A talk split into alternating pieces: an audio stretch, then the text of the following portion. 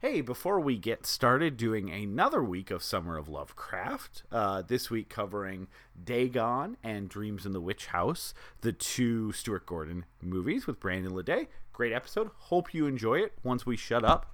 But we have an announcement to make and wanted to uh, start the show talking about it. We have become, like many podcasts, a podcast who is on a website called Patreon. Uh, this this show doesn't cost us a lot of money, but it does cost us money in our website and maintaining a feed to store all the shows on and movie rentals and in some uh, very crazy cases uh, purchases and so we have started that to try to uh, just you know recoup some of the expenses uh, regarding the show and it feels weird saying that because we've been literally spending hundreds of hours doing this uh, for a long time. Uh, but it is, I was raised Catholic, and it is in my nature to feel bad about uh, asking for money. Uh, you can find it at patreon.com slash we love to watch. Uh, and there are a few tiers there uh, with uh, a couple very goofy prizes and uh, one where uh, a tier with four slots where you can come and pick a sh- episode and guest on the show. we've elected to not have any official content only available, but we did want to try to offer some things to people that are generous enough with their with their money to uh, to to Patreon us to patron us. If you can't afford it or uh, just decide I like enjoying this for free, also 100% acceptable. And uh, but if you did want to help out our show because you enjoy all of the fun uh, times we've had talking about such great movies as Mother's Day and Urge, um, you can and leave us a review. Hopefully a positive one. Uh, but that is a that is a uh, a way that costs you just a little bit of time, no money to patronize our show and to help uh, us get out, hopefully, to more people. So thank you for this interruption. Um, before a very uh, goofy, fun episode with a very goofy, swampy boy. Uh, thank you for listening. You'll hear my voice again in three, two, one. I'm Aaron Armstrong. I'm Pete Moran. And I'm Brandon Ledet and we love to watch. We love to watch knows that it's a witch. Mm-mm-mm-mm. House. Mm-mm-mm-mm. She's spooky, spooky. Getting all the spookies out.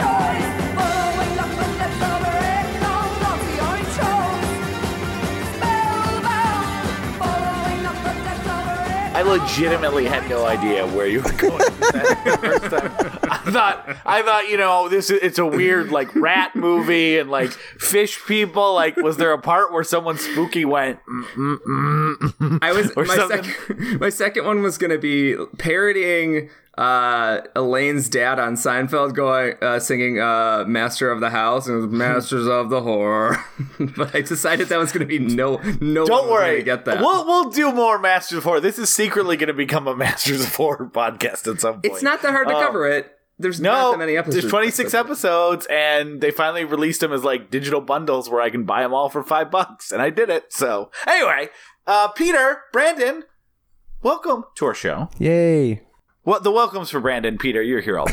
yeah, you, you really you really nipped that one in the bud. I was about to be a real asshole about it, but you corrected yourself, and so I'm not allowed to be an asshole. Welcome to the show, Brandon. Hello, thanks for having me back. So uh, we'll we'll talk about Brandon. Uh, was one of our guests in like our first six months of the show. Um, guested again uh, pretty soon after that, like seven months after on Xanadu, which is a little over two years ago. And then uh, you know we we look, we we keep pretty strict records, and if someone like bothers us, offends us, slightly annoys us, really like makes eye contact, which is very difficult through Skype, but we don't like it. Uh, we we put them in the penalty box, and they're not on the show anymore. And uh, Peter was writing I love Brandon Ledet in his notebooks, as he does when mm-hmm. we record with Brandon, and accidentally like smudged with his arm the I love, and then there's me looking at the notebook, assuming it's the band book, and we're like, no more Brandon Ledet. Peter knew his mistake immediately, but Peter's a proud man, and it took him two years to be like, it was uh, it was an I love Brandon Ledet, not a Brandon Ledet's band from the show. So look, we we we corrected our error. We're happy to have Brandon back. Peter, do you have anything you want to say to me? uh, Brandon, um, I'm sorry. Uh, I promise that I was only writing sweet notes about how you have nice hair and you dress well. Um, that was just what I was writing. It's not anything weird about me liking like the shape of your feet or anything, because that would be weird uh, if I had pages uh, pages of that. So th- welcome to the show, Brandon, with really uh, non-notable feet. I did find it weird that I had a uh, a wiki feet page, even though I'm not a famous woman. I was wondering where that came from. uh, just like just like Facebook one uh, opened up to high school kids in like 2005. Uh, someday WikiFeet will allow men with beautiful feet such as yourself to be. Aw. Someday. Uh, but no, Bob. I mean, we can all dream. We can have dreams in the feet house. Uh, but before we talk more about Brandon and his feet, which I guess now is a thing, thanks, Peter. no, I specifically said it wasn't a thing. Yeah, but that that's where most of our things come from is people explicitly telling us not to do it. Uh, because this is very much a podcast for elementary school people. Uh, anyway we're uh, where we love to watch. We're a, a, movie podcast. We pick a theme and we do movies over the course of a month around that theme. And if we remember we compare and contrast. Uh, and this is part of our big double lovecraft month called the summer of lovecraft and we're doing another Stewie Gordy mix. um, we're, we're we're doing a double feature. We're doing, uh, and this will not be the end of the Stuart Gordon movies, by the way, of this very long month. Uh, we've we've already done From Beyond, uh, and we'll be doing uh, uh, Reanimator later on here. Uh, but uh, actually next week, for example. Um, and uh, but but for now we're doing his uh, Stuart Gordon's entry in um, uh, Masters of Horror, the Showtime television series that we we covered the Joe Dante episodes back when we did a Joe Dante month. But he did a adaptation of Lovecraft story, The Dreams in the Witch House. We'll be covering that first, and then we'll be uh, ending uh, on the movie that he did in 2001 called uh, Dagon, which is based on uh, Lovecraft's book, The Shadow over Innsmouth. Not and Dagon. not Dagon. Uh, I was very confused the first time I read Dagon. like that's a Stuart Gordon really went off the rails in his adaptation. I'm not saying I dislike it, uh, but we should not just say Peter that this is a double Stewie Gordy month. It's also a double Ezzy month uh, because the protagonist is the same in both. Uh, his name is Ezra Godden. He's a bad actor. Practically um, wearing the same wardrobe in both films. yes, uh, and and apparently, like I, I am convinced that Stuart Gordon made him his muse for a couple movies because he kind of looks like Jeffrey Combs.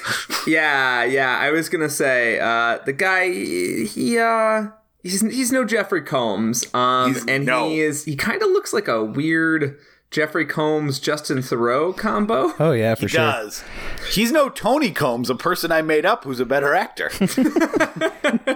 I found him like inoffensively bad. He's not noticeable. I don't think he is. I, okay, no, I think he is offensively really bad, bad at the beginning of Dagon, and, and offensively bad in in Dagon, uh, especially yeah. in the first like hour, let's say. Yeah, and then once he just starts running around, it's a little and and stops speaking or acting. He gets he convincingly better. runs around.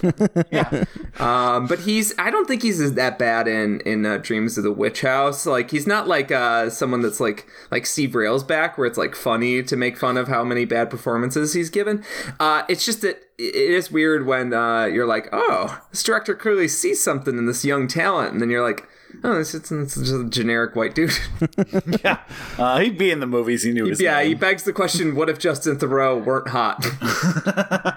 uh, yeah, it's uh, it is strange. My wife uh, watched uh, Dreams in the Witch House, but didn't watch Dagon, and she was like, "This guy is the worst actor I've ever seen." And I'm like, "Hold on." He actually gets most improved performance from Dagon to this. Like, I'm actually watching this and going, he's pretty good. This, like, over the four years between those movies, he he like maybe took a acting class. I think he's not supposed to be funny in this one. Like with the failed humor in the other one is really what like makes it stick. Oh yeah, yeah. Really There's a bad. lot of like little moments where you're like, Lovecraft doing slapstick? yeah, I, I, think that he's not a particularly uh, notable part of either of them because he's not like bad enough to ruin Dagon, but he's not like good enough to rise it above. And in Dreams of a Witch House, like any problems that I might have with it are not rested on his shoulders. So Stuart Gordon found like a cog for his wheel. I don't think he found like his the next, you know, his Leo or his his De Niro or whatever. Well, he basically did like a movie after Dreams of the Witch House, which is like one of his best movies, stuck, and then he stopped making movies. So huh. uh, I don't know. Uh, maybe maybe he he was so like instead of his muse, it was like whatever the opposite of that is, where he was so so uh, so damaged from working. A muse, uh, like an anti muse. What's that in like Greek mythology? Uh, a muse. Poison? yeah, sure. Yeah, he was his he was his filmmaking poison, and like it finally it was slow slow acting poison. And by the time he was done with Stuck, he was like, "It got me. Ezra got it, got me." As like uh, Guy Ritchie and Madonna. Yeah, where exactly. where Guy Ritchie only ba- made bad movies after he fell in love with Madonna. I feel like there's a movie. Oh, I like uh, The Man from Uncle. There you go. Yeah, well, no, he had divorced her by then. That's the only Guy Ritchie movie I like. Man from Uncle is great. Yeah, it's yeah. probably. I think Brandon's right. It's the only Guy Ritchie movie still worth watching. That's true.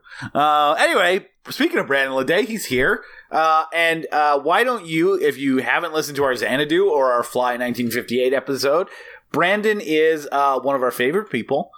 He uh, he started a podcast at about the same time as us, which was, uh, and we I don't think we really talked much, and and then somehow as we were both kind of promoting our podcast, started to listen to each other's uh, work and like kind of kind of fell as a, as a triumvirate mutually in love with each other. Yeah, and we had a really parallel taste and interest, like timing wise. Even we would like recover stuff around the same time. I think that's kind of cooled off a little bit.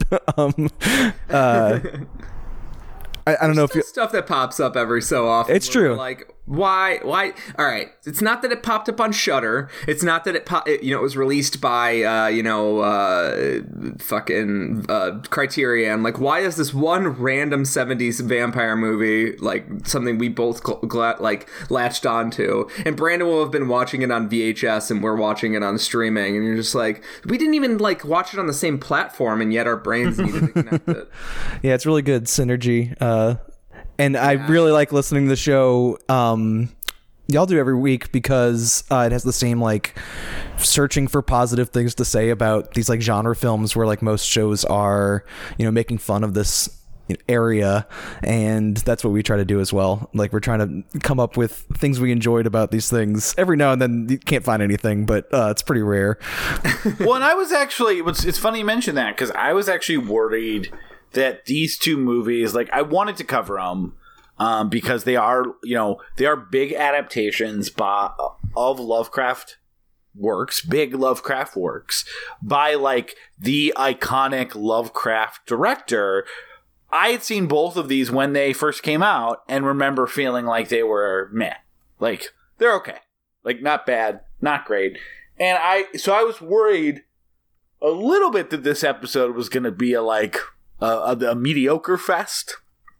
Uh, and I actually ended up liking both of them way more than my memory suggested. Um, they're definitely not without problems, and we'll get into it. But yeah, like this is going to be a little bit. I thought that this was going to be a little bit of a not doldrums like from a from a movie standpoint, but like the weak link in like our eight movie chain.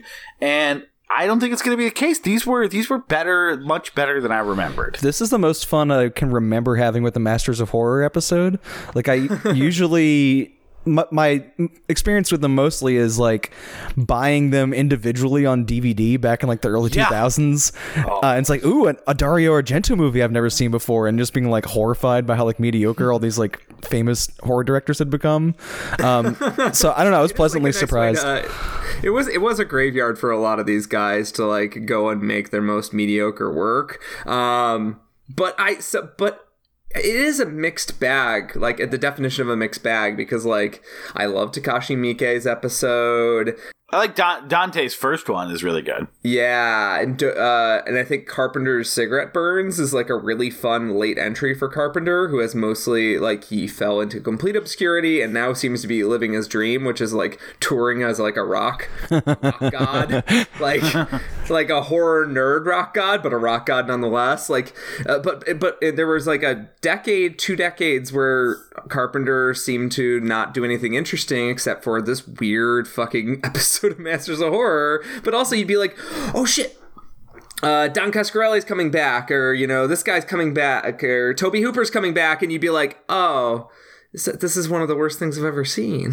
yeah, when you do look at the like director list for Masters of Horror, it is one of the few like anthology series I think that like truly met that definition of like, hey, these are truly the masters of horror. Now, you're right. The work that they produced is uh, very sometimes iffy, but it's not one of those things when it's like, uh, we've got the best sci fi directors on this new anthology series, and there's like a guy you've heard of that they put in all the ads, like, and then nothing else is from anyone. Like this, you're like, it's Tobe Hooper, John Carpenter, Takashi Miike, like, uh, Stuart Gordon. Like, you go down the list, and almost everyone that did an episode here, you know, Joe Dante, like like you know their names, uh, even if even some if you're not a like severe horror nerd and just a passing one. So and, and um, it's because and it's because Mick Garris is somebody who I, I like very little of his very, very few of his works. I actually was on Brandon's podcast uh, to talk about one of them. Sleepwalkers, right? Yeah, yeah, little little kitty cat man. That um, that is a great that's film. Probably his be- that's probably his best movie, right? I love it that movie. So fun. It is so yeah. fun. It, it, disturbs you in a way that like the, the actual like disturbing shit in that is disturbing in a way that I can think of like few movies disturb me. Like the way it handles the incest stuff so lovingly is very creepy. Um. Anyways, so uh, Mick Garris is someone who's like the definition of a mixed bag guy. Like the first, the first uh, episode of The Stand, it, the miniseries, is like actually really cool '90s uh, mini, like Stephen King miniseries, and then every episode after that is just like the definition of terrible drama. Like it is inc- completely inert. There's no forward momentum. The characters seem completely like un- unconnected from the drama. Like it's it's it's a uh, it's not a good miniseries. Um, and that like kind of was indicative of a lot of his his uh, his work in his career. But he was someone who made buddies with all of these amazing people and he was apparently a very supportive and generous friend and like uh you know he wasn't able to bring back masters of horror on a different network or you know whatever i think he did. He brought back Fear Itself, which is actually uh, Stuart Gordon's last credit. It was an NBC anthology series, like from Mick Garris and all the other um, and but it was on NBC, which immediately makes it less interesting. Yeah. And it like produced eight episodes. And it wasn't. Yes, it was not true like what Masters of Horror was, which was these hour long, usually pretty like uh, pushing the boundaries in terms of gore and such. Um, yeah, I'd say. I mean, Dreams of the Witch House. Spoilers. Uh, there's a guy holding a dead fucking baby with blood all over it. So I'd say it pushed some limits. I was yeah. shocked.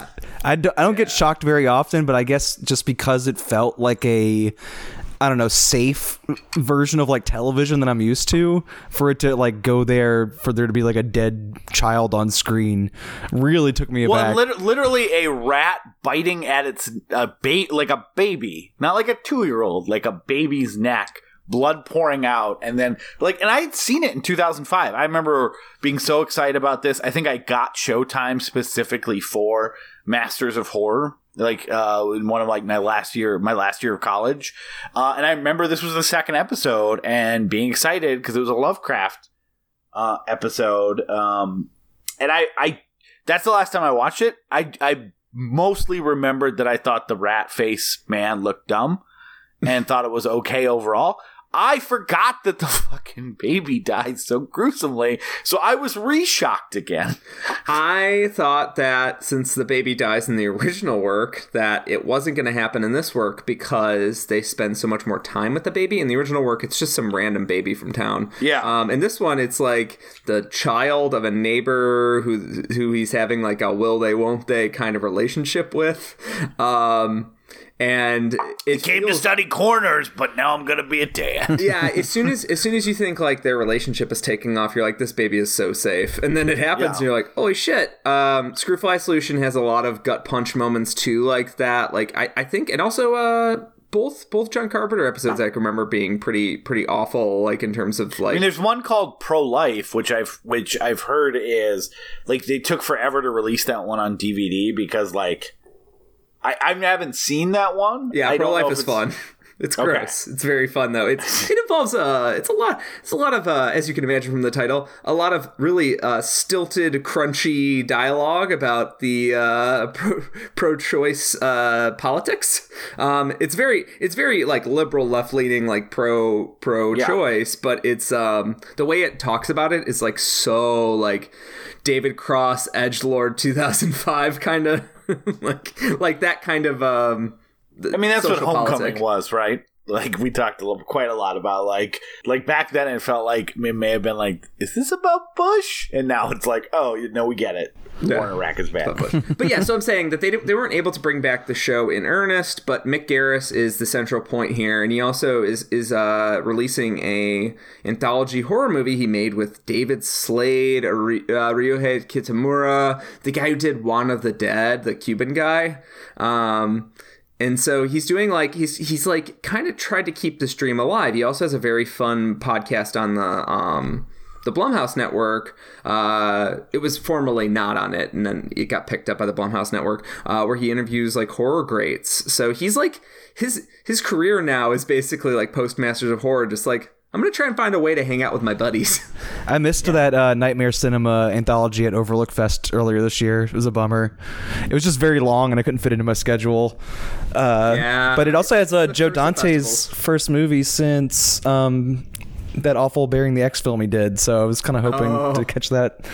But yeah, Oh yeah, bear, bear, let's not talk about Bear Next. It just bums me out.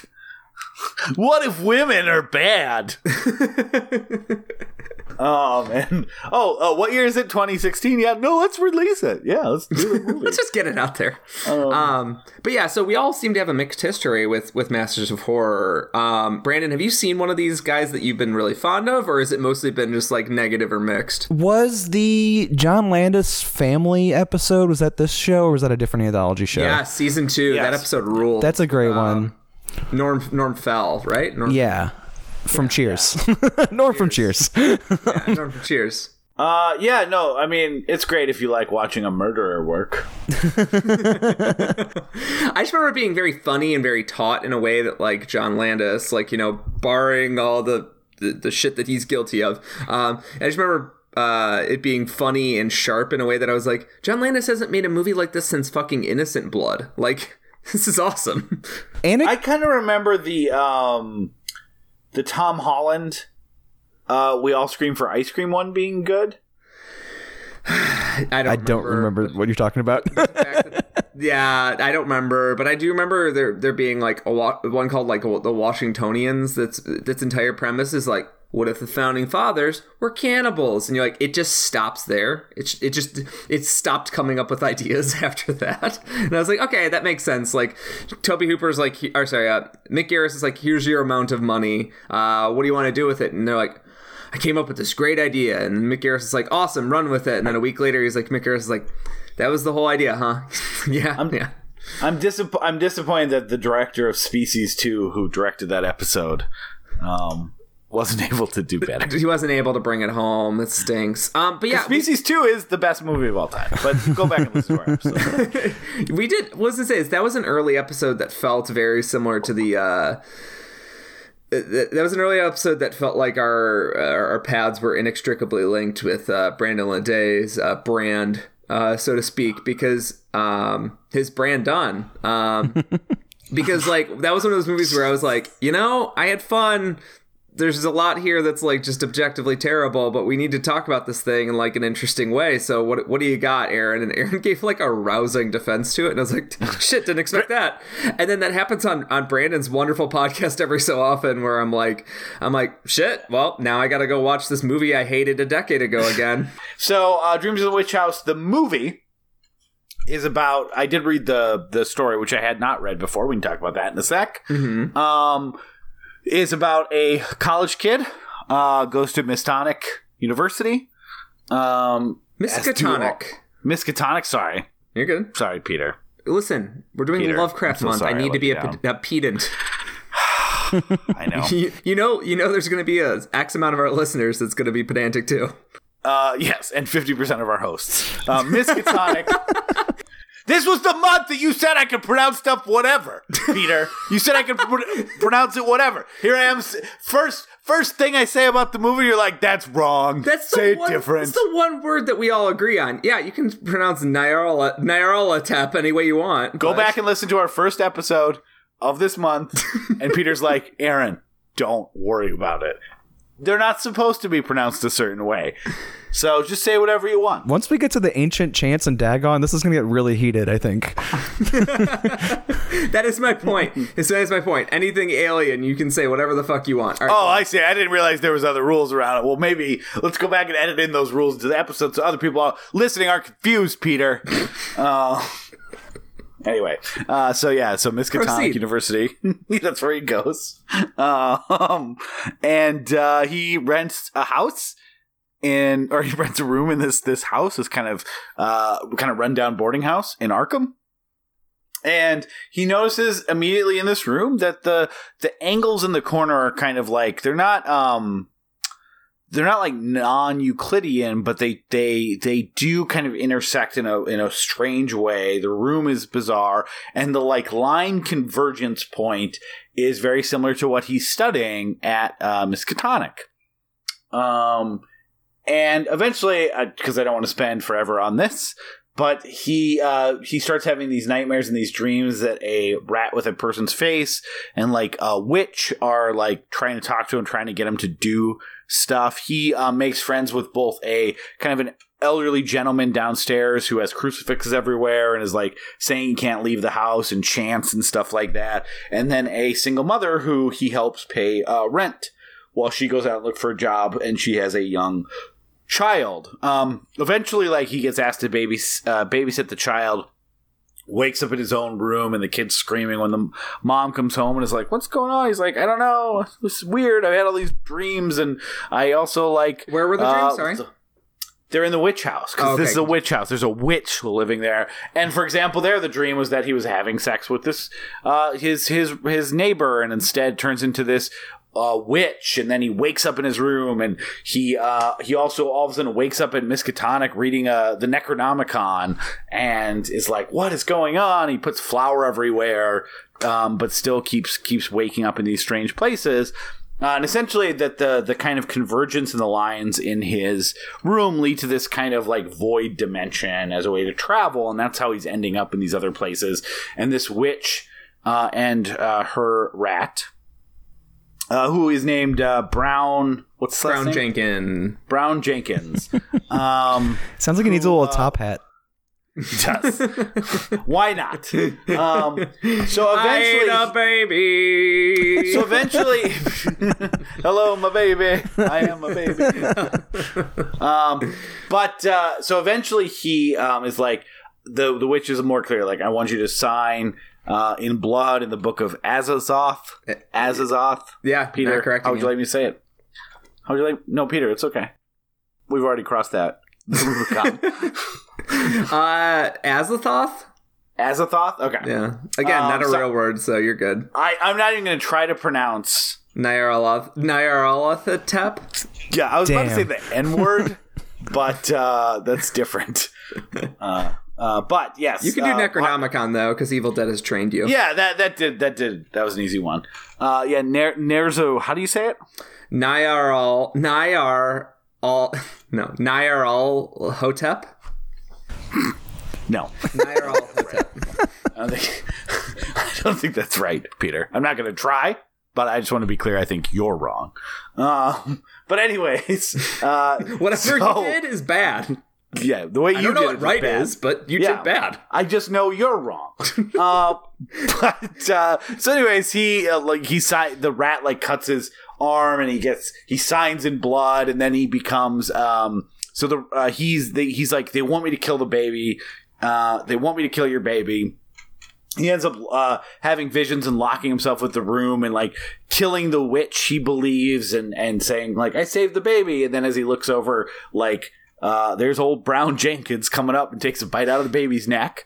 And then the police Old and Brown the mom finally break into the room and they just see him covered in blood with uh, a bloody dead baby. And he's like I couldn't stop him. And of course they put him in an asylum because not good behavior for a college student. Um, and or anyone really and uh, while he's there and uh, he's trying to tell a story and explain what happened, the doctors see a uh, Brown Jenkins, the rat with the human face, burst out of his uh, chest and kill him, burrow through his chest. Uh, and meanwhile, they find all of these bones of like uh, dead children throughout the last 300 years aged differently saying that this has been going on for a very long time and the the story is a little different where like that has kind of been a thing that the arkham people have been aware of where there's uh, there's been like not just these these babies that have gone missing but they also find all these pages of this book that's been kept up but essentially all all existed in the pocket dimension the void dimension that was like right on the other side of the wall for the way his room converged so uh, I, I'll say I, I so I read the story for the first time. I didn't really like the story that much. I uh, and it's it's one of those things I talked about very early on, where it is a little bit. Um, it, even though I've read a lot of Lovecraft, most Lovecraft at this point, it felt like one of his earlier stories where it was just a little bit impenetrable. Like I just, it's super wordy, it's not that well written, and I just had a really hard time, even like fully understanding what it was saying. But then, of course, I go and I listen to the HP uh, podcast, uh, Historical Society podcast, on the episode that really like pulls out the themes and the story in a way that I just wasn't getting from reading it. Uh, and then I'm like, oh, I really like this story. This story is very interesting.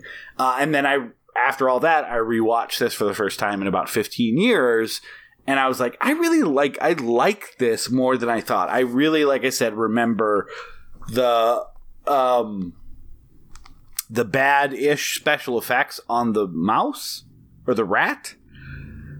And not much else. And uh, that is such a small part of this story. Uh, and even even most of it isn't even that bad. The only thing that's a little bit goofy is when he pops out of uh, of his stomach or chest uh, at the end. But otherwise, it's like it's it's okay, and the rest of it is so weird and creepy and gory and bloody. Like, uh, yeah, this this held up way better than I remembered. I think the rat's the best part of this episode. I agree. Okay, That's good. a classic Brandon take, and that's why we had you on. get on, get up there, Brandon. Get on that soapbox. Tell us about the Rat Boy. Okay, so this like Masters of Horror era of horror films, it was not particularly good. Like I was talking earlier about how these were sold like individually on DVD, and they all had that like Dimension Extreme look to them. Yeah, And it you was a bad time for horror movies in general. Oh, the worst. And mostly it was like dingy torture porn that's very like um sickly fluorescent lighting and um a lot of like sexy people strapped to chairs and like tormented uh and Everyone intense saw gore Murders and Hostel, and they were like, "We can do this." for half the money. He's called Turistas. right, exactly. um, this though feels like Stuart Gordon, you know, in his uh full moon features mode uh it feels like one of those movies that exists in that full moon space where it's like too silly for adults but too gory for children like the exact I, I don't think my daughter would like this one. Yeah. but you know, maybe if your daughter was like 10 years old and saw this late night on cable while you were asleep, Yeah. right? Like there's a sweet spot there where there's a lot of movies in that full moon wheelhouse. I think Stuart Gordon makes pictures like that and Brian Yuzna who he works with a lot and definitely Richard Band who they both work with. Um, and even this had a uh, a Richard Band soundtrack um, which is like a full moon touch and, and it has like a kids movie sound to it um, so yeah i was like in this like sort of safe space with all this like um, neon lighting and things i'm used to seeing in these like horror films that feel familiar and then this extreme 2000s gore would jump out. Like uh, the witch would get her eyes gouged out or um the baby gets his neck eaten or something and it was shocking especially because that rat character feels like the rat from like Beakman's World or something. It feels like a it feels like a kids show character that is just like a guy like it's like giving you like a guided tour of this like horror film. I don't know. It's like a real weird melding of like audience sensibilities where i don't feel like it's for anyone. It's a very strange Yeah. object.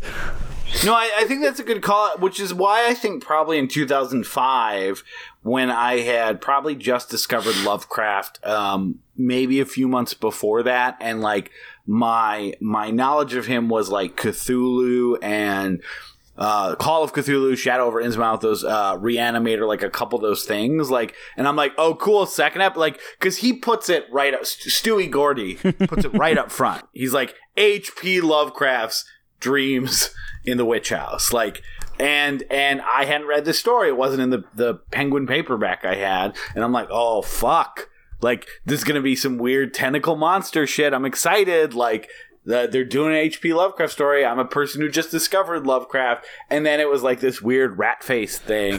Like it just it didn't feel very Lovecraftian um, in what I was expecting. And again, the, there were some special effects stuff on the rat that just looked like bad special effects, or the right kind of like bad special effects felt um, felt more disqualifying for me in 2005 than they do now. But we're we're recording this like I want to say about a week or two. I, it's hard to tell time after this happened, but after the Cats trailer dropped for the upcoming uh Yeah, that's musical gonna film. That's gonna hold up well, I think. Those special effects. Well, I think there's My guess is Brandon. I look. We have not talked about the Cats trailer. I want to say this before you say anything else about it. My guess is you are pumped. Oh yeah, it was it was like a eye-opening experience. But okay, the thing is that like the whole Hollywood production system is supposed to have these like quality checks to stop things like cats or monster trucks or something like that from like reaching the big screen. There's supposed to be people who like put a stop to these things before they get to the public. And like There's supposed to be people, scared little men that are that are stopping both the truly insane, like cats, and like the slightly out there, but would probably do just fine. But who wants to take that risk? Kind of movies, and they didn't do their job. I think Monster Trucks had good special effects. it was just a lot of money put into something that uh you're that that the studio should have said maybe this is dumb. But okay, in those cases, the bad special effects are terrifying to us. Like they're they're not supposed to be there and not supposed to look like that, and it's really uncanny. But we don't actually get to see that employed for like actual horror, like on purpose. And Yeah. I feel like the rat in this movie, it is really upsetting to look at, even though it is kind of Yeah. poorly done. And I don't know, I find it very effective. Like I actually, I actually think that when when he when he po- pops out of his stomach, uh, which was the part that I'm like, oh, it took like I kind of remember 2005 thinking, oh, it looks so dumb. It took me out of the horror. The fact that it looks like a weird fucking hologram nesting doll that pops out makes it creepier. yeah, it's there, there's there's something really eerie about it. Yeah, I, I um I'm both on Team Rat and not on Team Rat in the same breath because and I know that's a coward's excuse. Um because every time the rat pops up I have a good chuckle, but I do have to like work my way back into the movie and he pops up every like you get a rat face every like 15 minutes. So it's like they're like, "Hey, uh, did you remember you're watching this uh this low budget horror movie that uh Stuart Go-" they literally did not have time to do like screen tests on this shit. They were just like whatever you come up with. It says uh, little rat's got a human face, and uh, yeah, that's all we got. Figure it out. And then they just had to do that. But the part where he's chewing on the baby is pretty creepy. Did that take you out of it? Uh, no, but his face is so much smaller then that it actually was creepy because like my mind had to I had to squint a little bit, and by the time I squinted, the shot cut away, and my mind, you know, really picked up the extra weight that was needed to to make that creepy. So, Brandon, uh, did you did you end up? Have you ever read this story? I actually did read it um, after I saw the episode. Um, I I liked it more than it sounded like you did the first time you read it, just because uh, I think the wordiness and like the um, sexuality of it. Uh, the there's a lot of focus on like beds and like the witch beckoning in places. Yeah. Uh, and a lot of nuzzling. A lot of nuzzling in that story. He the, that that rat wants to nuzzle with him. He says it like eight times. I honestly appreciated the way it was written more like a tr- traditional short story than his usual thing. Um, reading the uh, Dagon and Innsmouth and a couple other pieces. I didn't really enjoy the act of reading each individual piece.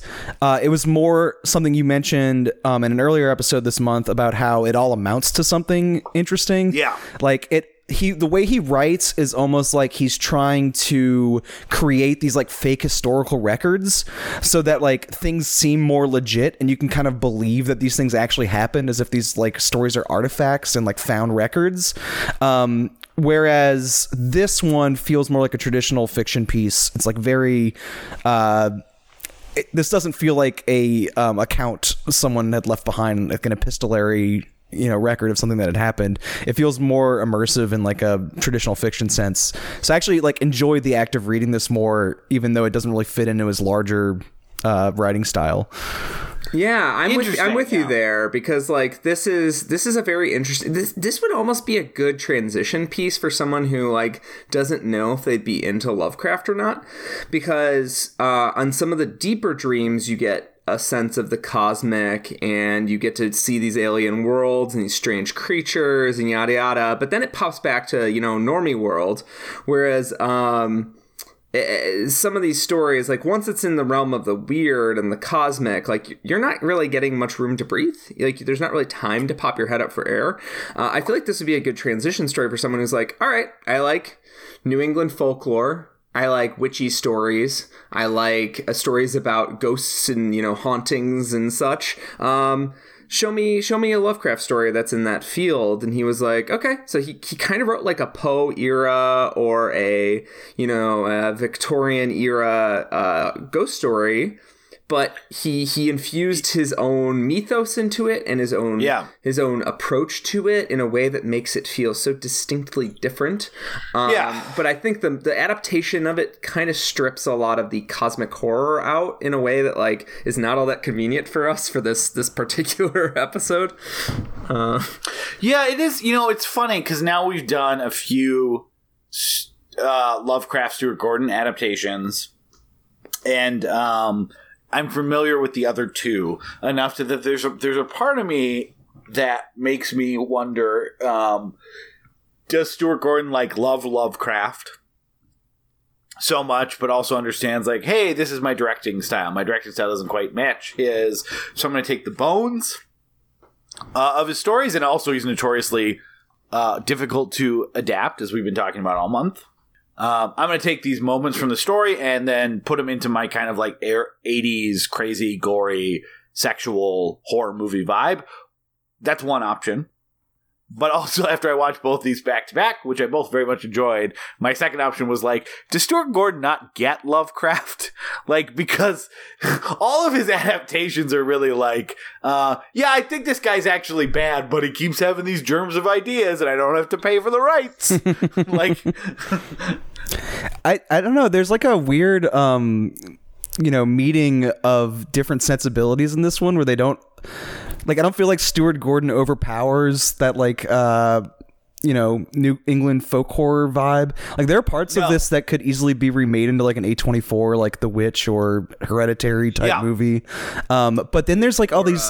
Ooh, I, I'd love to see that. oh yeah, yeah. I would love to see that too. Go on. But then there's all these scenes where I don't know, there's like up close shots of like manic faces or like uh you know, purple lighting represents evil in this like very traditional Stuart Gordon way. And then the rat face got the character just like really does not fit into anything that's familiar to me at all. So that feels like this entirely new sensibility. Um so I don't know, it feels like this like crazy grab bag of different things where I don't feel like Gordon really overpowered the material the way he does sometimes. Where like Yeah. from beyond a reanimator feels very pure to him um where he's like Yeah. really making lovecraft bend to his will here it's like more this like i don't know like i said like grab bag of like different types of movies um where it, i genu- genuinely didn't know what the next shot or what the next scene was going to look like and i found that really exciting I think that's Yeah. a great take on this and Masters Yeah. of Horror in general is that it leans into um, both classic sort of horror tell horror storytelling tropes. Like these, a lot of the adaptations are just like you know classic, like uh, a guy is chasing me with a knife, or um, some crazy cultists found me, or I I get embroiled in a weird mystery, and like a lot of classic horror movie setups. And, but the places they go are either very traditional at first, and then they transition to tr- like true sublime 80s trash because a lot of these directors are like 80s directors but they're shooting on these like awful digital cameras from the early 2000s mid 2000s which Um, actually peter i don't know if you agreed with me so I, they fi- they remastered them for hd like in the last few months and those are the copies i got. I was impressed at how much better dreams in the witch house looked than any other of my memories of these movies Um, yeah, I think very few of them look good. Uh, Imprint by Takashi Miike was one that still that looked good on um, on d- DVD, but that was uh, also Takashi Miike was someone who's just like knew how to use a digital camera. Like the guy shot Yeah. shit on like handheld D- Sony DTV cameras until someone like ripped it out of his hand. Um, and but yeah, you're right. I think the the digital upscaling of these like really does help make them appear crisper and seem less cheap and the frame rate seems more natural to film but yeah i think brandon's onto something with like it, it kind of ventures into both it has a foot in the classic and a foot in the trash and, and i think that Yeah. makes them more fun um, Well- than than you know you would assume from these like low budget let's you know knock it out get out the door kind of adaptations Well, I think some of it too. Yeah, and I think some of it too is just because like they're low stakes, right? Like they they're an episode in a low budget Showtime horror anthology series. Like so I think it allows directors to try stuff that they're interested in.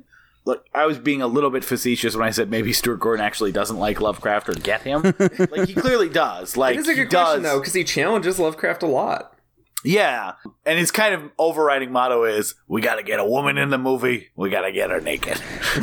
I gasped. love- I gasped at the nudity. I that was just as unexpected to me as the baby killing for some reason. I I don't know. It, it felt very those, safe. Those are equal levels of taboo for you. No, it was just like really unexpected. I don't I don't know.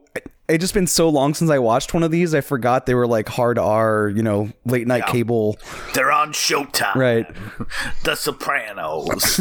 uh, uh, but yeah, it uh, it is a little bit like, hey, we're we're we're gonna have a small budget and we can do whatever we want. So I think you do have these directors try these interesting things. Um, like say what you will about most of the episodes that I've seen. Like I do think they're trying something that they know that appeals to them, like they they have an interest in. And that they know they would probably never get any sort of like feature length budget to do. So you have you do have like uh, Joe Dante's Homecoming is like a great example of this like bat over the head. What if the zombies came back from the Iraq War and voted against the George W. Bush? Like that is Homecoming.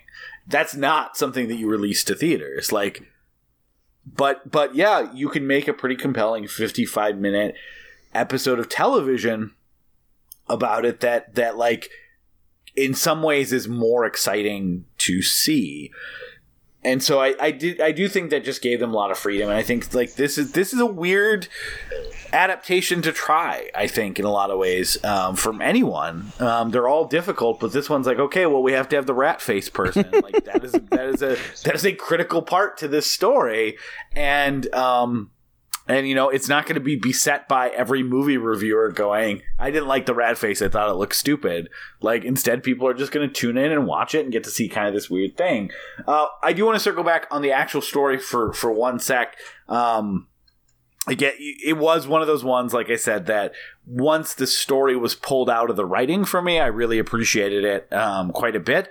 Worth noting that uh, this is the story that Lovecraft, so his uh, his publisher or whatever, said it was so bad, but he thought he could sell it, but it was like seriously terrible, terrible writing. And this is the story that Lovecraft wrote back and said, "Yep, clearly my time writing fiction is almost at an end." I wonder if people were just taken uh, as taken aback by the rat then as we are now. Like if that was just as much of a sticking point. I, I do like I said I do think this resembles from a like from a clarity of narrative to me as someone who's read a ton of Lovecraft in the last six months, this reminds me of his earlier and messier work that sometimes I had trouble focusing on. And I can, I know that's just me. I know people listening to this will go, uh, some people go, oh, that's not hard to focus on. Like, I get the style. But like I said, I've just had trouble with it for my entire life this this month has opened it up more for me than ever before, and I've been able to really get into a lot of the stories, uh, like the color of out of space or color out of space, and a bunch of other ones where it just felt like I was reading something that was compelling throughout. This really felt to me for a later work of his that I was like struggling to stay focused on what was going on. It's a Lovecraft story that takes place within his mythos. Um, the the film itself, the adaptation, largely cuts a lot of the mythos stuff. Um, the Black Man dash Azathoth was cut entirely from this. Uh, it's just the witch and a little little brown Jankin. Um, I didn't think that was Azathoth. I thought that was uh, Neurobopolis. Nyarlathotep. Sure. I mean, we both were equally correct, probably. So, um, but I it cuts out a lot of the it cuts out a lot of the mythos, except for the Necronomicon. It winks at he he has a, a few seconds with the Necronomicon. I think the actual one from Evil Dead Two. It, it is it is very funny that they were like the the Necronomicon looks exactly like the one you've seen in the the big comedy horror movie from the eighties. Got it? Okay. Which um, that's that kind of fits in with the Lovecraft thing, where like these different objects keep reappearing, yeah. like even even as I struggled to read uh, a few of the longer pieces from the uh, Penguin Classics collection, like I don't know, seeing um, something like the Miskatonic University T-shirt pop up in both of the movies we watched today. It was like, oh, okay, I, I, I see how this is like all building like a world, and it does have like an accumulative effect where like that that book making a cameo appearance, um, as if it was like a celebrity, does kind of have like a uh, an exciting Bill Murray thing to it. Zombieland. Yeah, exactly. Uh, so how much did you start? Just out of curiosity did you read a bunch of Lovecraft uh, recently? Well, I read Dagon and I read Innsmouth and I read this. So I read all the ones okay. for for this um, adaptation group, and then I actually read a few um, speculative like riffs like what happened after Innsmouth um, from the people of Innsmouth's perspective um, and not the invading force. Um, and like a couple like things like that where people took this mythos and sort of mutated it. Interesting. Um, so I, I I I kind of over time got more into it. Uh, but coming from I, usually my interest in you know, written fiction is more from like a poetry standpoint. Like I really like stuff that's written in like over stylized uh text uh, and he definitely is not that. Like it's it's uh trying to convince you that what you're reading is real and it's written in sort of like a dry style that um, i'm not really used to. So I, I, honestly it was a little bit of a struggle but once I g- got immersed in the world a little more i started to appreciate it you might like some of his earlier stuff then, um, because it is a lot more like his um, his like four page stories about like the guy that had the dream and saw whole universes get destroyed and like really gets into like this culture that existed for like for like a page is um, it, that may be more up your alley. Yeah, maybe so.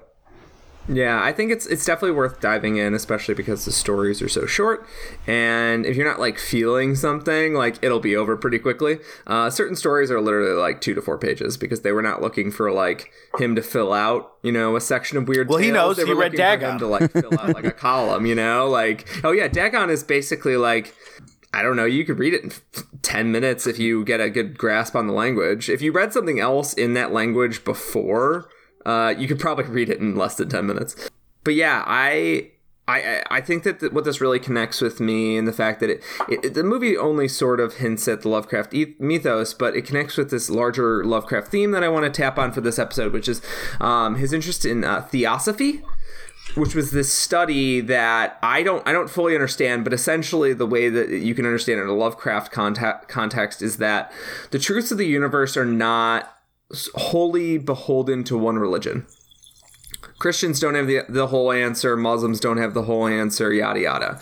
Uh, crazy old drunks sitting in an alley have have you know maybe as much of the answer as Buddhists do, and uh, doctors studying in in schools might have doctors studying it you know as their whole life, like these these strange uh, mysteries of the universe, might actually have less of a grasp of it than. Um, you know, uh, someone who's lost their mind and is sitting in an asylum. Like, it, there's there's this idea that these in Lovecraft that he's sort of adapting this idea of theosophy, and that like all religions are touching on the truth. And so I love the idea of taking this story, which is on its surface, especially from the adaptation, very much a traditional Christian folklore. It's about messing around with witchcraft, getting too curious for your own good, st- science leading you down, uh, you know, a bad path when you know faith in God and fear of God is really what should get you where you're supposed to go. Um, but instead, Lovecraft is like, okay, this is a you know a witch. She has a little rat familiar. Uh, this is all pretty pretty traditional New England folklore shit. Uh, she wants you to uh, speak with the her friend the devil and write in his uh, black book with blood. Like that's all pretty traditional. And then, but he, but in the, original story, he takes you to a dream city in some unknown plane with three suns and alien monsters and shit. Like, and that's when it starts to get interesting because you're like, maybe the Christian understanding is is a you know one one millionth of the story, but it doesn't make that one one millionth any less valid. Um, it's just that they're just missing so much of, of what actually is there. Yeah, and it's also the idea that, uh, well, especially for like Lovecraft and his fiction that he wrote, like the the truth was the mythos and the elder gods and things and deep ones and great ones and all that kind of stuff. And uh, you're right, like this story does a good job of kind of like articulating like yeah, so the people they thought were witches weren't pagans. There were these elder gods that they were that they were worshiping and like that is the way that your dumb dumb minds like interpreted like this mathematical genius like interdimensional godlike being as like she's a witch and um and like Christianity is like a reflection of like the parts that a unopened mind or a mind that doesn't have the insight has like been able to grasp. So like it's not that it's not yeah it's not that that um, the the religions have like a portion of the truth. It's that there is another truth that has influenced like myths and religion. Uh, but like that's where it's touched it, uh, you know, in a very like a visible way. That's just wild to hear, like the you know all religions touch on something almost true from someone who is so close-minded and you know racist and xenophobic. Uh, like it's just such a weird uh, contradiction of um, things i know about him from a surface level. He was it's it's almost him knocking down religion but in a way that was like strangely respectful from a modern context where it being an atheist is like a dime a dozen right? Like um from a modern context it almost seems like it's it's it's being respectful. But in the time like it was probably some people are probably somewhat offended by the idea that like yeah you're christian you probably are grasping some part of it but yeah you don't get the whole fucking deal well and the hp podcast uh, guys have a really good like take on this about why they kind of are interested in the story. So he attended a lecture of like this idea of like quantum physics and then wrote the story. This idea of like this space between the spaces and thought that was really interesting. And that's why there's a lot of like mathematics and you know non-euclidean uh, geometry and stuff like that in in the story. And they make the point that like he was constantly talking about einstein that he was he was like even though the I forget the person that whose seminar he attended before he wrote this, De Sitter. yeah, and inspired him, like was discredited. Like he was the type of person. He was like their their big point is like he was like paying attention to the the the groundbreaking scientific discoveries of their time and then writing like horror stories around them and their exact point is like no who does that today is there like horror stories or written around like string theory or like a lot of these other like uh, cutting edge scientific ideas like and you know their point at the time was like there really isn't. Like he wasn't just um yeah, he was a terrible man in, in most ways, but he was very interested in uh, science and like that interest in science, like informed what he found scary because I, it is a strange dichotomy to think about that like did he probably was like hearing about like that idea and fucking like shitting his pants. Because he like he wrote about stuff that terrified him. Like whoa there's there's other dimensions there's all these things that's scary. And then he would like siphon that into his his work. So it almost makes me wonder if like his inquiring mind was like that thing where like you don't want to look but you have to know more. Like he like it's not it's not a shock that like so many lovecraftian protagonists are like i need to stop looking. I need to stop looking. It's scaring me. It's scaring me. Like that that seems like lovecraft that he was exploring these like scientific ideas of the day and then going shit that freaked me out. All right i'm gonna write a story about that. Like i don't know. Yeah, I can agree. And the fact that it's uh, this is actually like a pretty interesting thing with Brandon was talking about like this sort of um, grab bag thing where the story is like a classic traditional New England folklore story about a you know a, haunted house and an old witch used to live in the attic and I rented the room and uh, mixed with extremely modern science for his time mixed with uh, yeah, like his own mythos, which was emerging and he was actively giving birth to. And like, that's so, that's such an interesting blend of styles, but it doesn't feel like, um, disjointed the way that it should right? Maybe it's because I just have so much ballast in the traditional stuff that I'm willing to like. Anytime anything comes up that breaks that trope, I'm like, fuck yeah! Um, like people legit having legitimate discussions of science, or people talking about like alien worlds, and this not just being a simple, you know, good evil devil god dichotomy. Um, just it makes the story so much more interesting, so more welcoming of it. Um, but I can see why people think this stuff is disjointed, or that Lovecraft got like bored halfway through and started writing some, you know uh, cosmic shit in there. Oh yeah, why don't I throw some Azathoth in there? That guy's been sitting around, and uh, oh yeah, the the elder elder things from at the mountains of Let's throw those in there. Yeah, uh, but no, I it, this is one of those stories where I bet if I reread it, which I'm sure I will at some point, like now that I've kind of penetrated the story he's going for through the, uh, I'll probably enjoy the the writing of it more. But it just, you know, sometimes with Lovecraft for me, it's just a wall and the movie breaks it down because you're right. It does strip out the Cthulhu stuff and the Azathoth stuff and all the kind of things and makes it like about sort of an interdimensional wish, signing a witch with a familiar, trying to get a blood oath. Um, and I think I I wish I, I could have seen maybe I don't wish I could have seen a 2005 special effects version of this, but I would have liked to see the like version of him like in the void world with the bubble people and the centipedes and stuff like that would have been an interesting like representation that they don't really go through but otherwise like i i think it was probably a good choice to strip it out for this adaptation. I think um it could have been more it could have been fun as well to have them grounded in the real world too where like i was picturing after um the thing is over and he goes to the as- asylum like what would a crime trial of them explaining this like on the stand be like um because I don't know, like you were saying, uh, there's such like a mix of like hard sci-fi and you know traditional witchcraft stuff in here. Like you usually don't see mathematics come up this often in like a witchy story.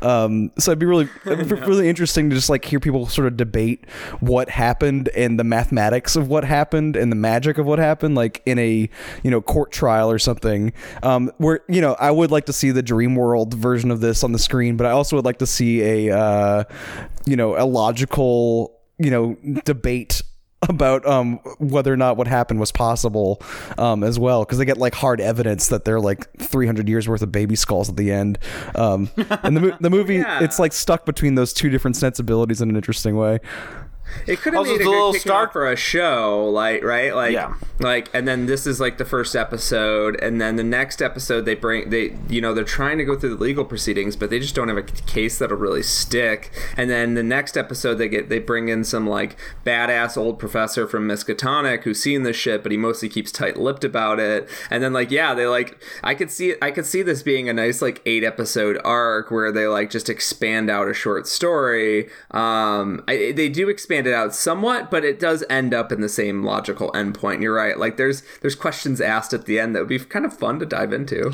Well, it's interesting you say that because, like, uh, are you familiar with how they adapted? There's a, there's a there's a stage version of this. Yeah. Um. Do you? But they uh, adapted it very interestingly, uh, and I could see that version making a really good like ten episode miniseries, where essentially it's like um a film noir, where uh where Gallman is like he's he's kind of like the investigator but like an accidental investigator. And he essentially has found out that like Arkham as a whole has kind of covered up all these dead babies like through inaction.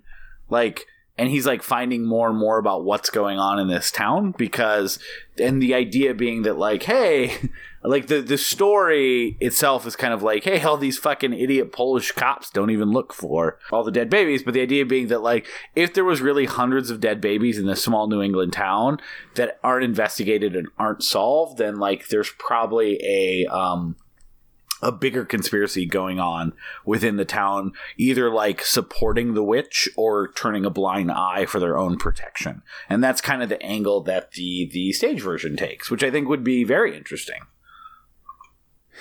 Yeah, I love that idea because I think I, I mean a few authors have, have blended you know traditional film noir narratives with Lovecraft um, to make success because you know obviously that would be shit that it, the, the, he never wrote his books in any of these real styles because uh, film noir is mostly associated with you know the 1940s and the post-war, and he didn't live to see that. But like uh, the idea of blending those styles just feels so natural to us because it is about this strange mystery that someone has to unfold, either you know for money or genuine curiosity. Um, I could see that being a great a great way to get into one of these mysteries, right? And like make it a little more believable than just like I'm just a curious sort, so I tra- traveled across the world to, you know, read up about this research magazine. You're like, how did you, how did you get money to go across the world to read up on this research? And he was like, uh, uh, uh, don't ask. Anyways, I was in, I was in Papua New Guinea and uh, studying the local tribes. when you're like, uh, it, it makes more sense when he's like, yeah, somebody walked in my office and asked me to like, you know, do this job or like, yeah, I was, I, I moved to a new town to, you know, look for work. And like, that just, it feels like a, a good way to modernize the grounding because I think people can't believe that people would travel this much just for research. Yeah, you need somebody who like looks for hard facts on this like ethereal thing that happened. Um, Yeah. So a detective makes a lot of sense, like something like Angel Heart or something like that. Yeah, Angel Heart is a great, great context for that because Yeah. um, the movie rules. But that's that's a great context for that because he he's like, yeah, it's just another job. I mean, it's a weird job and the pay is better, but it's just another job. Yeah. Uh, we should probably get to our other movie, our feature length movie. Any final thoughts on Dreams in the Witch House?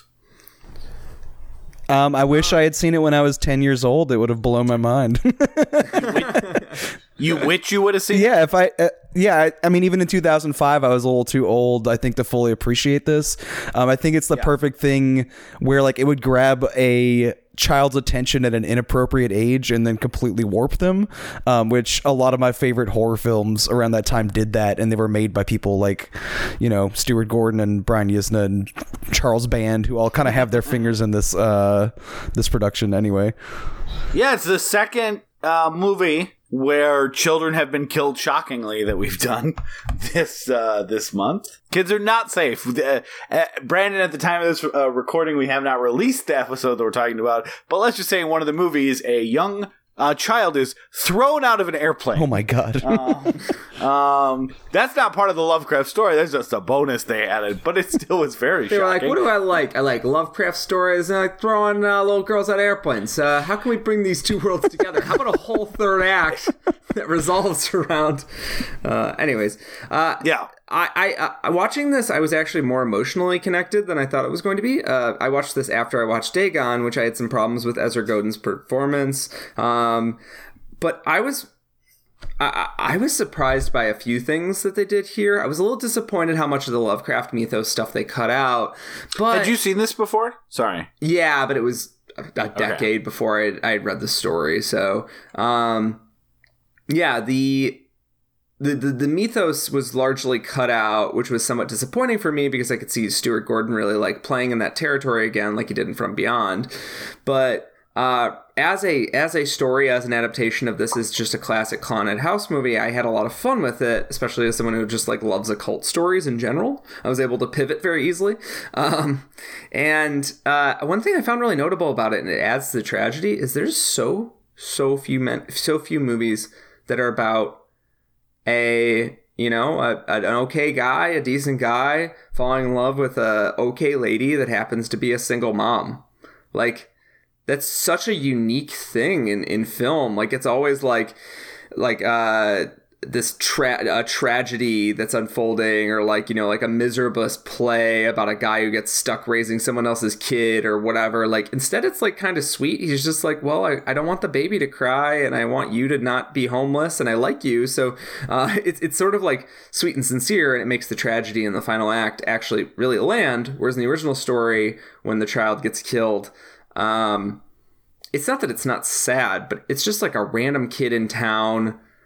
It's it's not like somebody that he's emotionally connected with and there wasn't some sort of dreams and hopes writing on it instead he's like a crazy dude who happens to end up you know uh, you know being part of a, a he ends up being part of a situation where a child is is murdered, um, which is not yeah. it, which is while horrifying, not as dramatically compelling as I failed to save this child who I have grown attached to a little bit, but I'm mostly attached to his mother. So like, there's this whole other layer of guilt and, and complexity added um, that I think was a really smart move on Stuart Gordon's part, and it also helps get this thing down to like a nice tidy 57 minutes.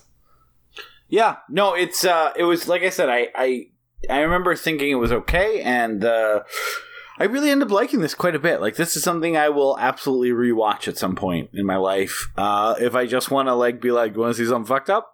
Yeah, you're not. You're gonna see a dead baby getting eaten by a rat. So, one more note here. Uh, the character's name is Gilman. In the uh, Shadow over Innsmouth, uh, it's not mentioned in Dagon. In Shadow over Innsmouth, one of the uh, the founding families of of Innsmouth uh, that you know made a deal with the fish people. We'll get to that. Uh, is named Gilman. so it implies that Gilman has some sort of cursed legacy or cursed bloodline and operating. And that maybe that's part of the reason he's so doomed. Uh, yeah. Also, I will say, uh, Gilman Yes. Uh, not very subtle, Lovecraft. Anyways, speaking speaking of gills, man. Yeah. Uh, do you guys want to talk about Gilman and Finn? oh, you don't know about you don't know old Spout over there? Um, anyways, do you guys want to talk about Dagon? Hell yeah. Yeah, hell yeah. Get up early just to charm unwaking souls when the sea called me. When the sea called me home.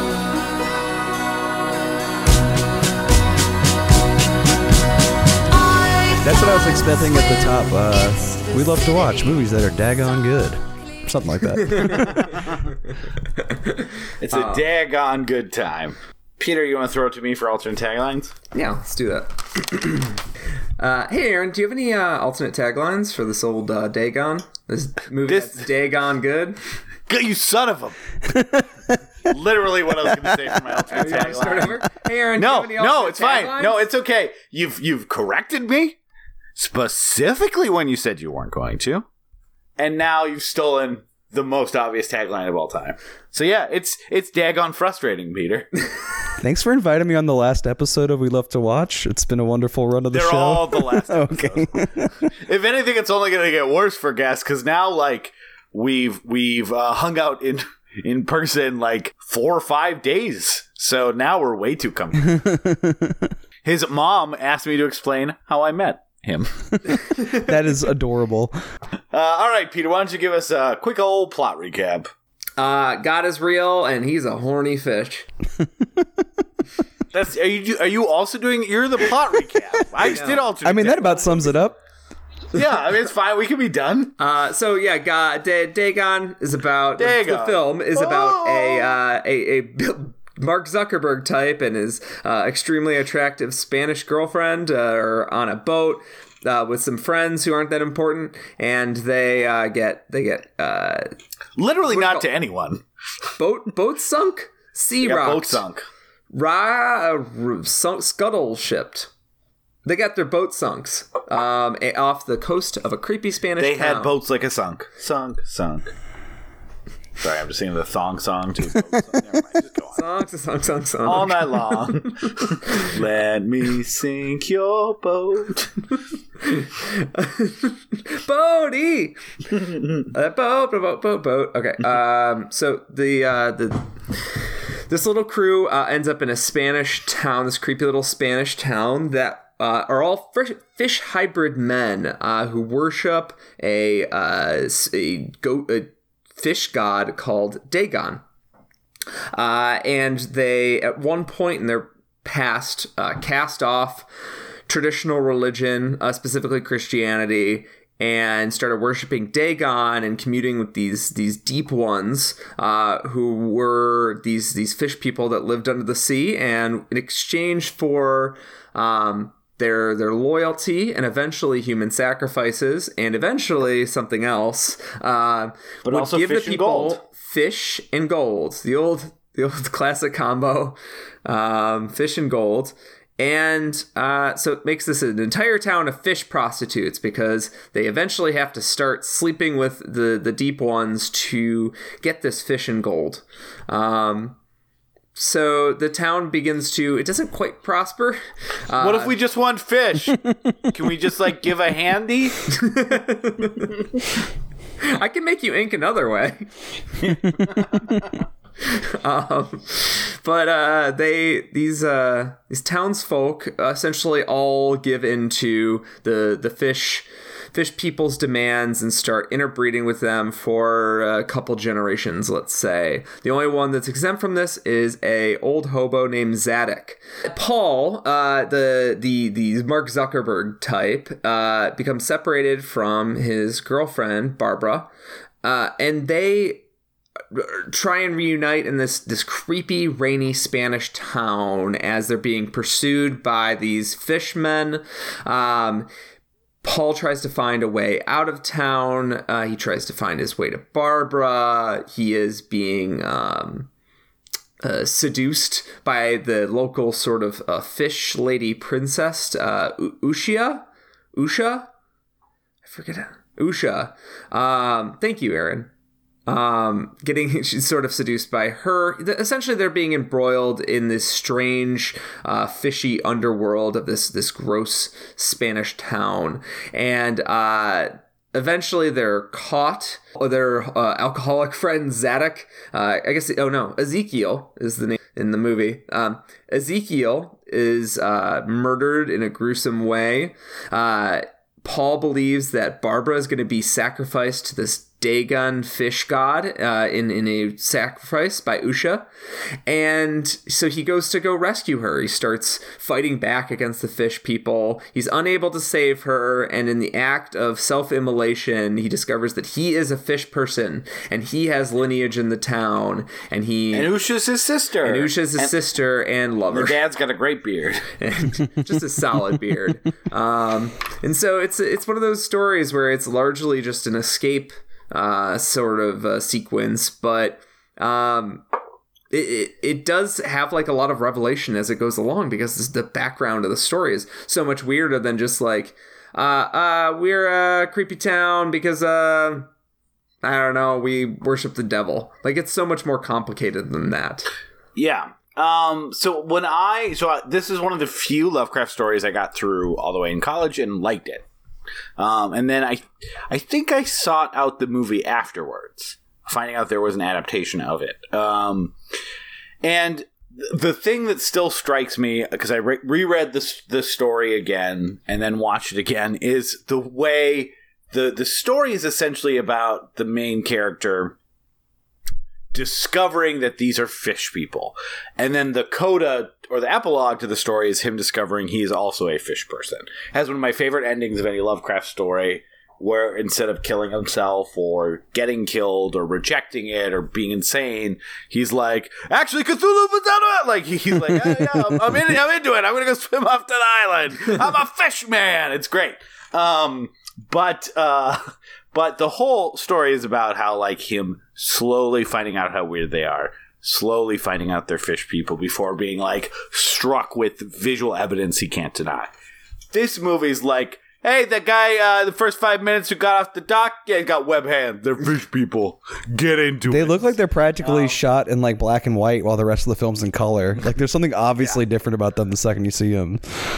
it is like it is in no way trying to like repeat the the mystery version of Lovecraft story, which is why again I joked earlier on like does Stuart Gordon get Lovecraft because the that is like these are fish people, they have webbed hands like. The, the guy who like sails the boat has like gills on his neck. These are these are clearly fish people. Having Especially said that, the second time you see the movie, you're just like, oh, these aren't just like pale, creepy No. people. These are fish people. They've got they've got the strangest bags under their eyes. Like they've got gills, webbed but like hands. yeah, what, yeah. The, gi- I, feel, I feel like the gills and the webbed hands are dead giveaways, Peter. Also, the fact that the movie begins with a, a literal mermaid might be more of a giveaway. That's one thing that this has over the original story. I will say is that it sets up the twist better. That that Yeah. uh, Paul is a uh, a fisherman.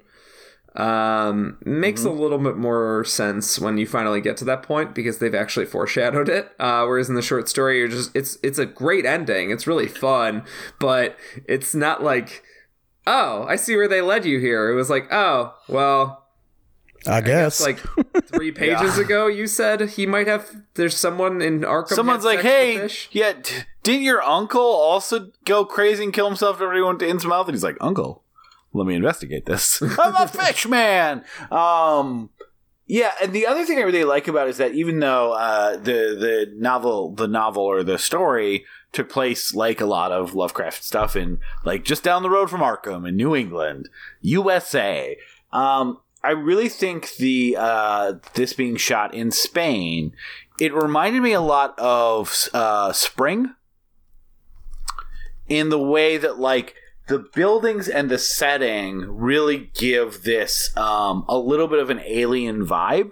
Like they're obviously shooting it on like ho- hotel like sets and stuff like that that just feel different from every hotel I've ever been to. they feel old. Um, like they feel They feel yeah, they legitimately feel- ancient. Legitimately ancient, legitimately old, and obviously from the from where they shot the movie, that's true compared to where I've been in my life. But it really adds this feeling of alienation and horror, so that even though it does turn into, like Peter said, kind of just a movie long chase scene, um, uh, it it like it like works in a way that I didn't quite remember because. Like I, I would say, seventy five percent of what makes this movie work is the setting.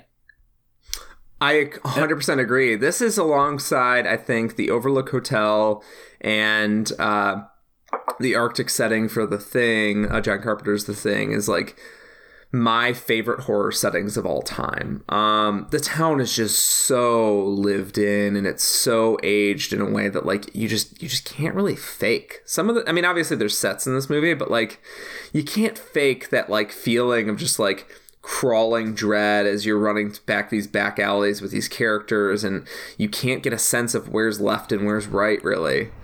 And the stuff they do build that is like not already there is specifically the cult scenes like the altars and the like uh sort of ceremonial garbs and stuff that's like the production uh design part of it and instead of like location shooting um and I think they get away with that pretty well.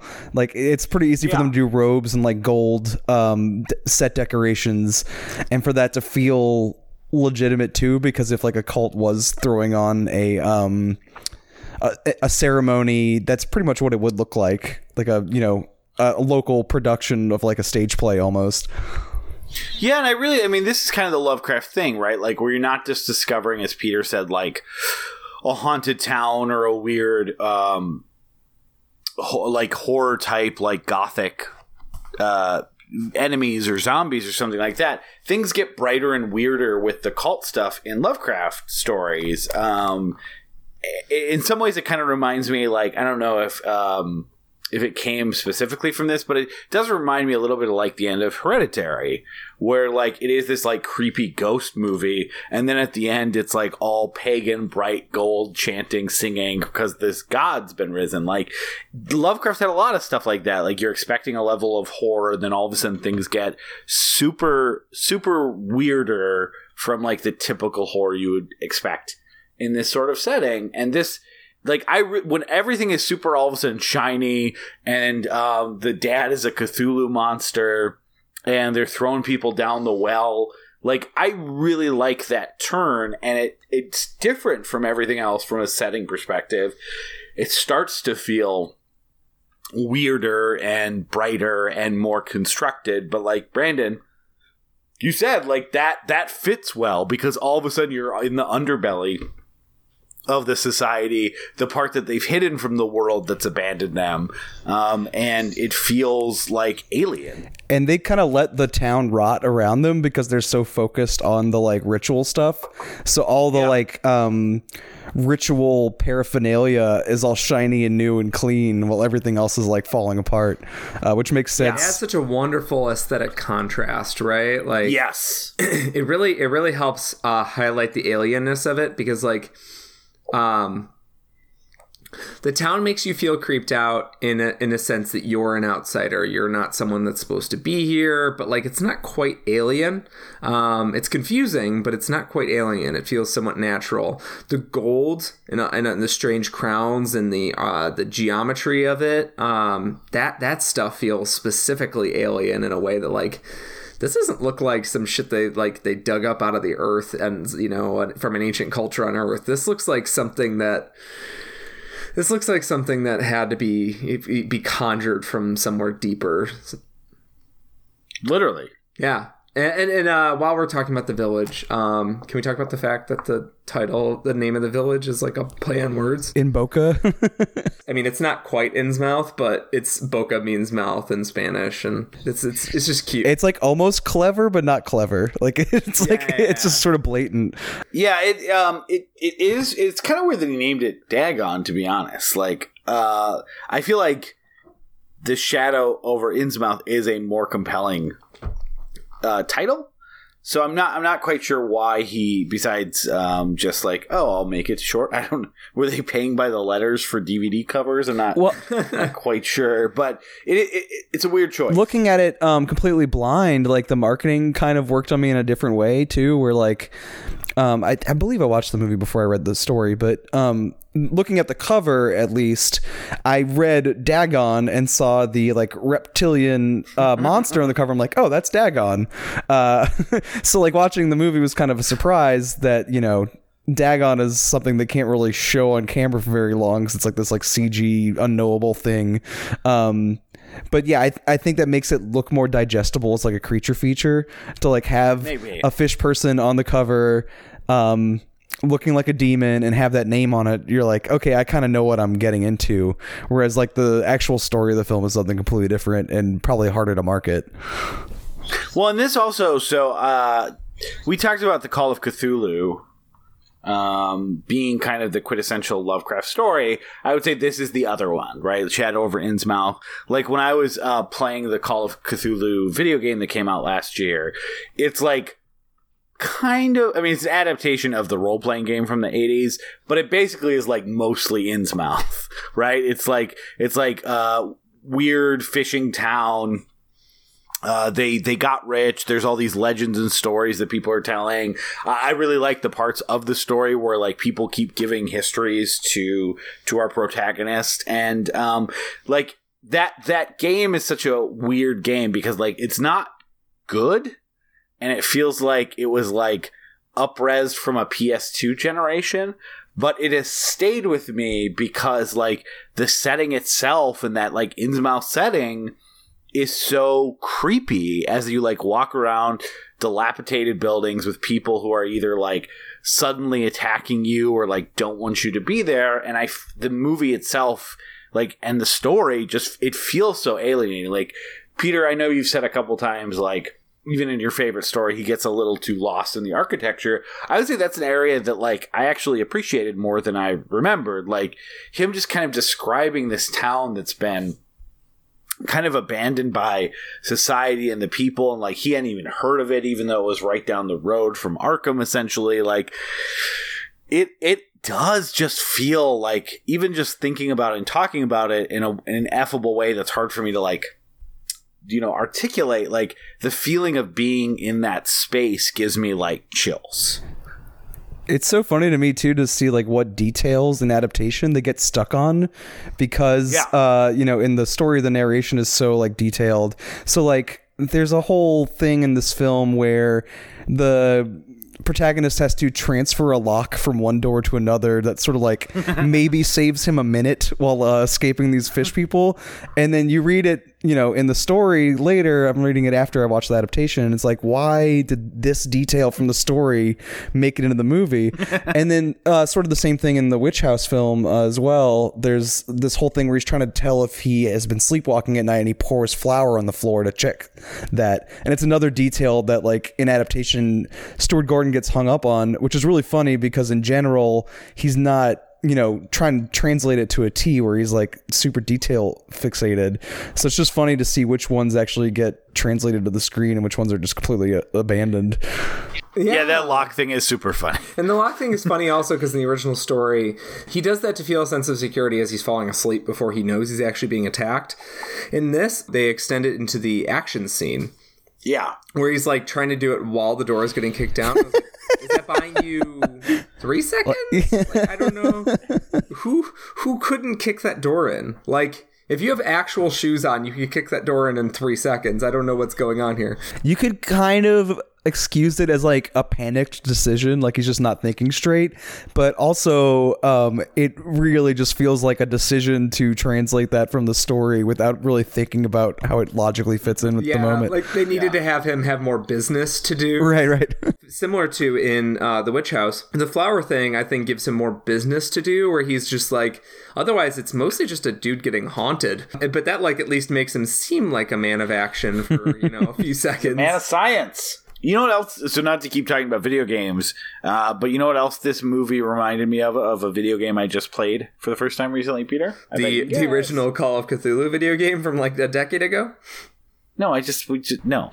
You're talking about a no, different I, Call of Cthulhu video game a minute ago. Yeah, no, a, a unrelated to Cthulhu uh, uh, video game I just played. We Resident talked Evil 4. a lot about.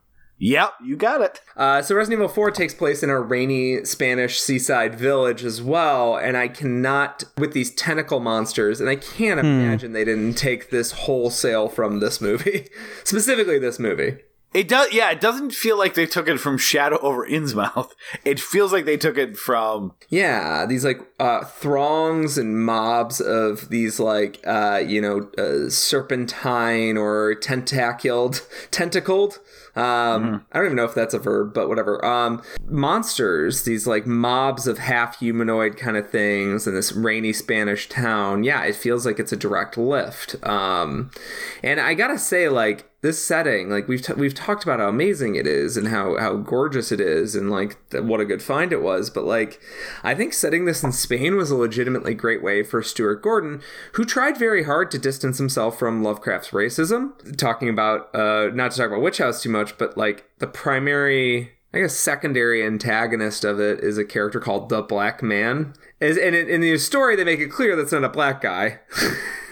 well, like they, yeah, like it's actually. I'm not well butting the fact that it's racist. Could be. It's actually more racist than that because it's this like, well, uh, he's a he's a he's the black man, like an evil man, not like a, and then the the other N word. Um, yeah, yeah, yeah, yeah, Like it's it's really like um like just to be clear when we mean black man we don't mean mm, like it's it's super racist and uh, there's another racist bit in the um, innsmouth story that's not included here because we don't have to hear his inner dialogue but there's like yeah. there's a long list of races that these fish people don't look like um, and in making that distinction oh, yeah. it just gets more and more racist as the paragraph goes on uh, in a really off well, way yeah, and that's weird too because like what's what's so weird about Innsmouth is I was like about the racial stuff because this is very much like again this is about uh, interbreeding and it's it's not like I never caught that the first time around. It just seemed like a horror story to me, but we we talked quite a lot about it. But the uh, the whatever the train conductor guy at the station who's like giving all that history when he's saying like people say that it's it could be the Innsmouth look and no one knows. He like says it could it's probably just some sort of racial prejudice. Like he he says that and then of course he then says even more racist stuff. I think he's the guy that lists things that they're not. But it was it was weird looking at it now 15 years later from when I first read it more aware of Lovecraft's past and history and his personal beliefs. Like it, it was weird there was a character who is dismissing some of the uh, the the dislike of uh, and the way that they're described as racial prejudice. Like, did you guys catch that? Am I crazy? There's a moment in Innsmouth, which was, you know, one of his last stories. Um, it was actually published after, after his death, if I recall correctly. Um, yeah, it was. Innsmouth, uh, yeah, there's a, there's a moment bad. where characters like, uh, oh, uh, yeah, they, uh, some people are just, you know, racist because, uh, you know, maybe some, some Southeast Asian people had moved into town and yada yada. That's just, maybe that's just them being racist. I don't know. And it is like, yeah, it is like, uh, jaw agape where you're like, maybe he was close. I don't know. I, we've we've talked of, uh, in a few ways how he wasn't. Um, specifically, the end of Innsmouth, where uh, the character embraces the fish life um, and says like, "I'm gonna go break my cousin out. We're gonna go live below the sea. It's gonna be awesome." Like, I don't think that's a sign that he was growing. I just think it's a sign that he was growing as an author. Um, that he was like, "All right." We've all had the ending where he jumps out the window. The original Dagon ending. He's just like, I can't take this anymore. Going out the window. Like we've seen that before. A guy just goes crazy and and f- fulfills an act of self harm. Instead, in the original story, he's like, uh, you know what? Fuck that. I'm not. I'm not going to kill myself. I'm not going to do what you know what people have done before when they realize this. This what his relative had done before that found out the same thing. And Arthur Jermyn did when he found out that he had some sort of simian or primate, um, uh, you know, genes in him. Like, yeah, I'm not going to do that. I'm actually going to embrace this and run off. I don't think that's a sign that he was growing. I think that was a sign that he. Um, I don't think that was a sign he was growing. I think he was growing as a as a writer, not as a human being. I think that that little moment in Innsmouth was somewhat a sign of growth, where he's like, uh, I don't know, maybe all this shit is just racism. Anyways, here's some more uh, weird shit about. Uh, here's some more racist stuff. Yeah, here's yeah, some more I mean, shit about Asian Americans. it was just having read so much. Like again, this is not a way to like absolve him or anything, but it was the first time in any Lovecraft story that I've ever read that someone acknowledges that being uh, people looking at people from a different like city or culture or behave differently might be racial prejudice. It was it was just surprising. Um again not in any way an absolution because this story is still very racist. It is that sentence is like bookended by horribly racist stuff horribly racist stuff. It was just um it was surprising to see. But um uh, we talked about this a little bit in an episode that hasn't come out yet, but I would just uh, just kind of put a pin in to talk about later.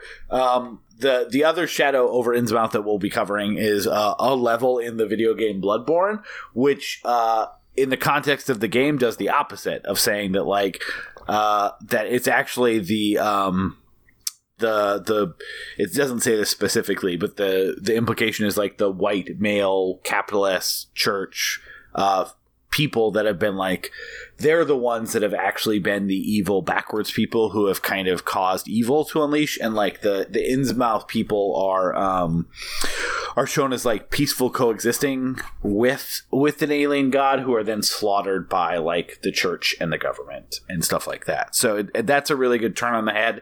And then i've heard the sinking city uh, we talk about that uh, really uh, uh the, the video game that just came out that i haven't played yet really tries to like acknowledge about how racist uh, the Innsmouth story could be. I should um also yeah, shout out the uh, story I was talking about earlier that like continued the Innsmouth story after the fact. It was on yeah um tor.com and it's the litany of earth by Ruthanna Emrys i'm probably mispronouncing that but the whole point of the story was like the people from Innsmouth were like relocated to the old Japanese internment camps um, after Oh, they were exposed um, by this you know outsider, and uh, it it really like handles the. Uh, sort of like racial othering of the story in a like really thoughtful really like um sad way. Uh, it's a, it's a, like a, it's a hard read emotionally, um, in a way that like Lovecraft isn't really emotional when I read it. Um, so I don't know. That was like an interesting thing, and it, it just is interesting how many people are you know picking up his material and warping it in ways that would you know really um not make him happy like his his work's being reclaimed Yeah. by people in really interesting ways especially recently or they're like yeah they're dealing with it head on too. Like like i i, I don't know uh, i know we cut out for a second but like everything i've heard about uh, the new uh, video game the sinking city which is like about lovecraft's work takes the innsmouth people saying yep they're displaced and now they're treated as like uh, second class citizens like immigrants in this country.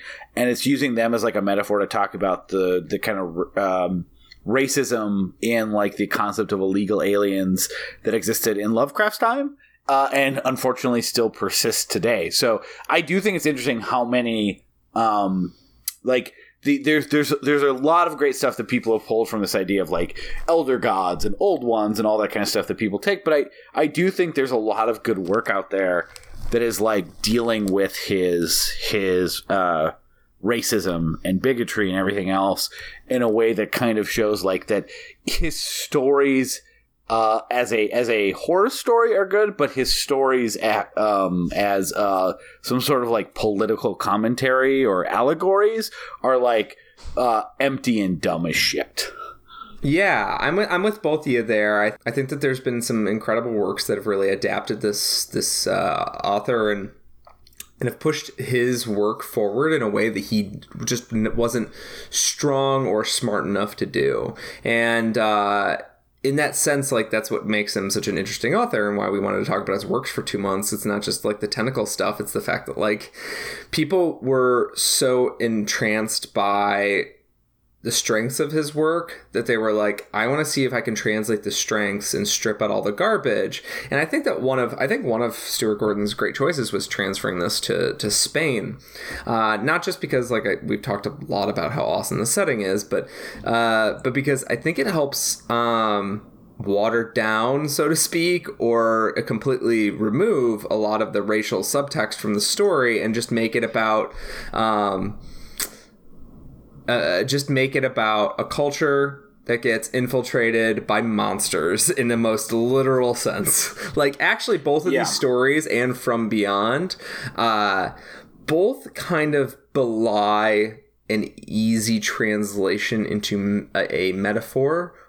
The, the story, even in this, they even cut out a lot of the details about specifically Asia, and they were like, "Oh yeah, he went on trips to you know to parts of the Pacific." You're like, "All right, so a thousand countries? I don't know.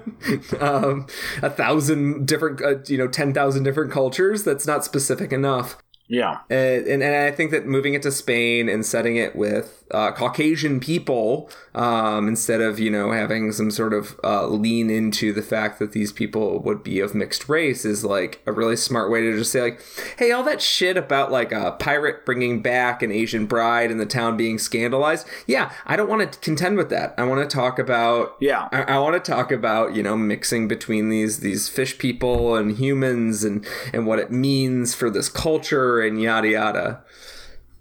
And we talked a lot last week. I know Brandon hasn't heard it yet about about that those approaches to adapting Lovecraft and and that st- stripping out can be as problematic as a lot of other things. But um, we'll just to recognize we're running a little short on time. Um, if you didn't get a chance to listen to last week's episode, we do go into a, a lengthy discussion on that. It's a discussion very much uh, worth having. Um, I uh, I want to talk about how fucking awesome and gross this movie is. This movie's so Uh, gross.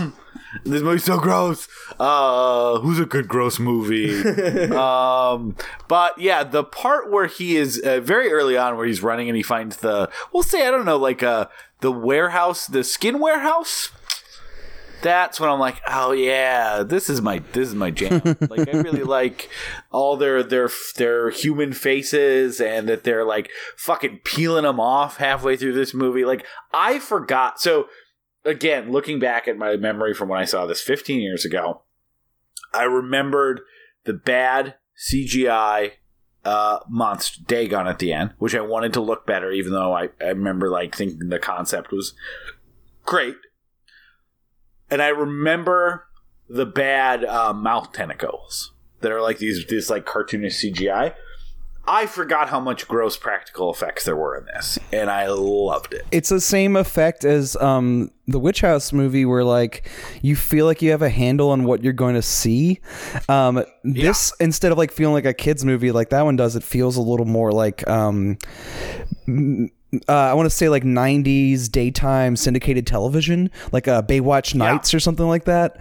Uh, so I don't know, you're sort of lulled into feeling safe with you knowing what to expect, and then yeah, a person's you know face is peeled off in intense, leering practical effects gore, uh, and it really is shocking how detailed it is, um, especially since yeah. there's so much cheap CGI in other places where they cut corners or literally just can't yeah. do what they want to do.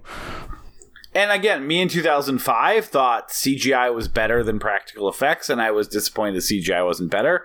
Uh, 2005 Aaron was dumb, so I probably wasn't noticing the good practical effects and was was like, but I want the tentacle god to look better. And now, like 15 years later, with a different perspective on a lot of that stuff uh, in general, and seeing this, I'm like, oh, this is like great. This uh, is like this is like Stuart Gordon-y. Yeah, I I had, a, I had a similar reaction where I didn't really like this movie when I saw it maybe six years ago. Um, and and I will note, uh, I do think that this movie improves similar to the H.P. Lovecraft Society films, so Whisperer in the Darkness and Call of Cthulhu. I think that this movie improves when you've read the short story.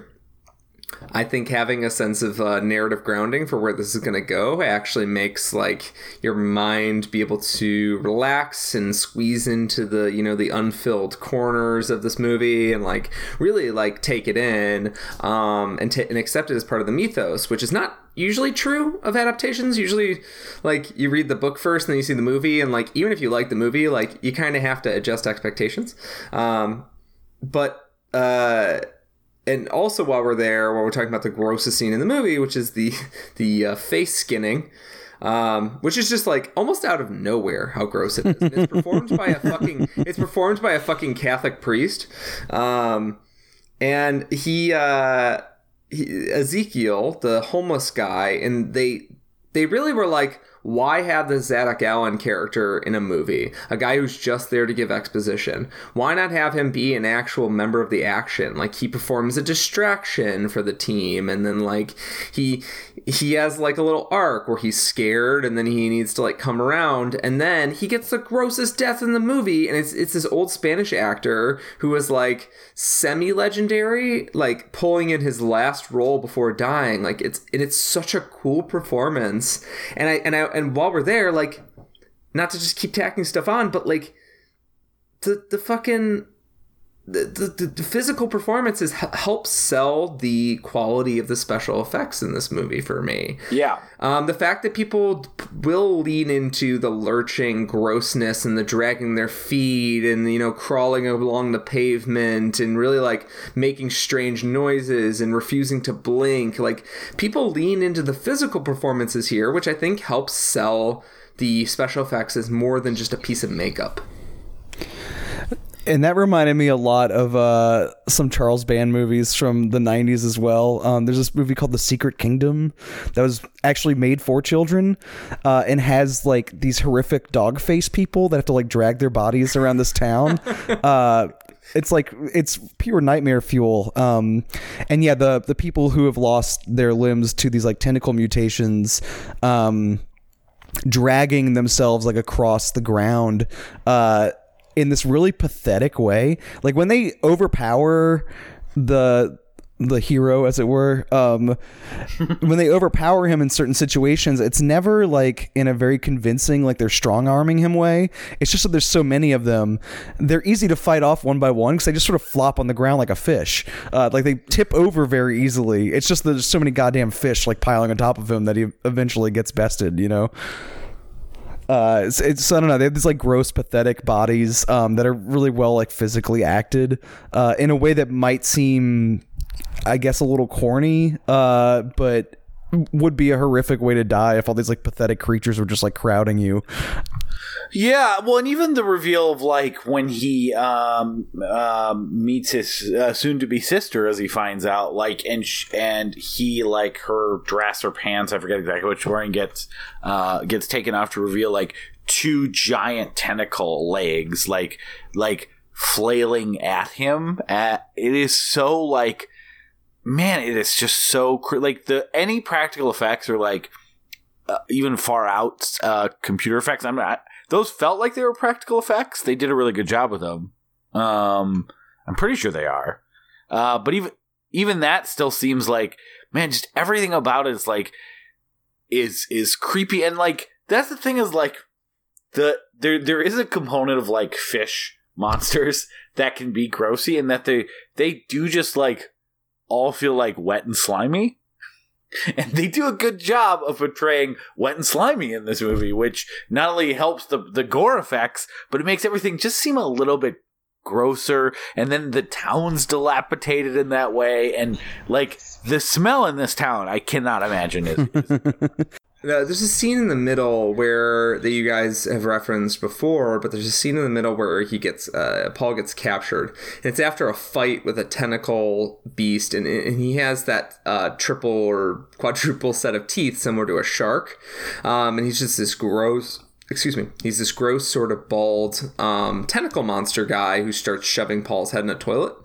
Um, and it's a scene, this great little fight scene where Paul kills this monster, and then he realizes that the little boy that was like, you know, scared of Paul was that was like his father or you know yeah. a family member and he was like you killed him. And the, the kid appears normal. I think it's because there's a um a uh, uh, a lay period like a, a pre-pubescent period or something where your body doesn't uh, adapt to the change.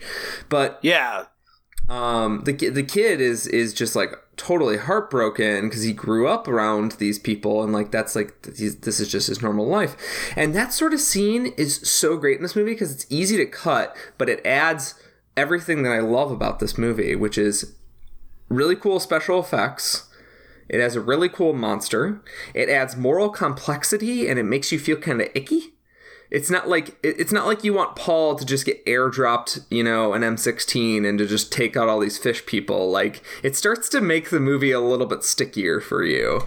Yeah. Um, and and D like it's just like a fun bit of color in the middle of the movie to show you that they are confident in their hand.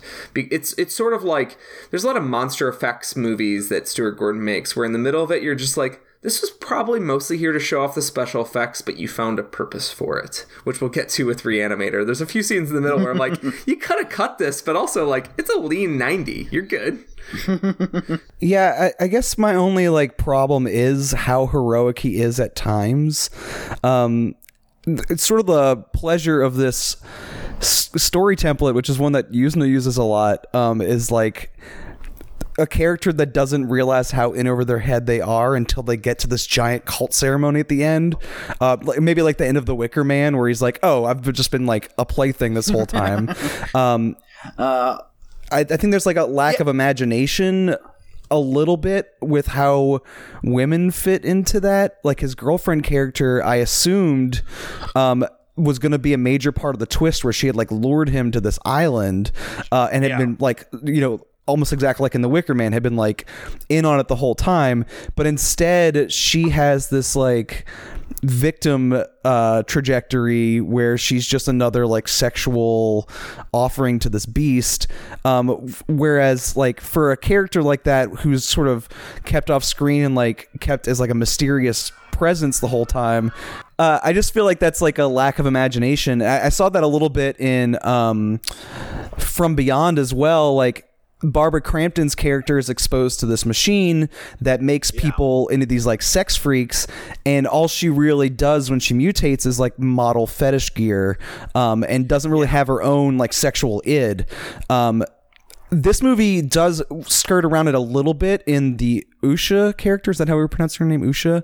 Um, I think she It's only wrong when Peter. okay I, I think she makes up for it a little bit just because she is one of the strongest like acting presences in the movie she has these like Yeah. really like intense barbara steele eyes and she's dressed up like sheetar from like blood diner towards the end um, so she kind of saves it a little bit but the uh, i don't know there's something about like the whole idea of like Lovecraftian fiction to me that I really love and just seeing his influence in other people's work is that it opens up the world of possibility like as wide as your imagination can be. Um, and it just kind of bums me out sometimes when these like 80s directors can only think of one thing to do with like the female characters which is like to make them like victims of sexual assault. And i don't know i just it's very limited Yeah, it's it sucks, and it, it is a Stuart Gordon consistent problem, and and, and like you said, a, a problem with a lot of '80s uh, movie directors, and like this is not again absolving them. I don't know how much it is like the funding they get is is contingent on having like some sort of like exploitive nudity in their movies, and how or how much it is just like, um, yeah, that's what the moviegoers want. That's what I make. I make uh, exploitation, gross. Uh, gory nudity movies for people but like this this is a, a particularly like that the part of the only part of the movie i hated hated is like how much they dwell on a like horribly cut up uh naked person like uh dangling from that um that string like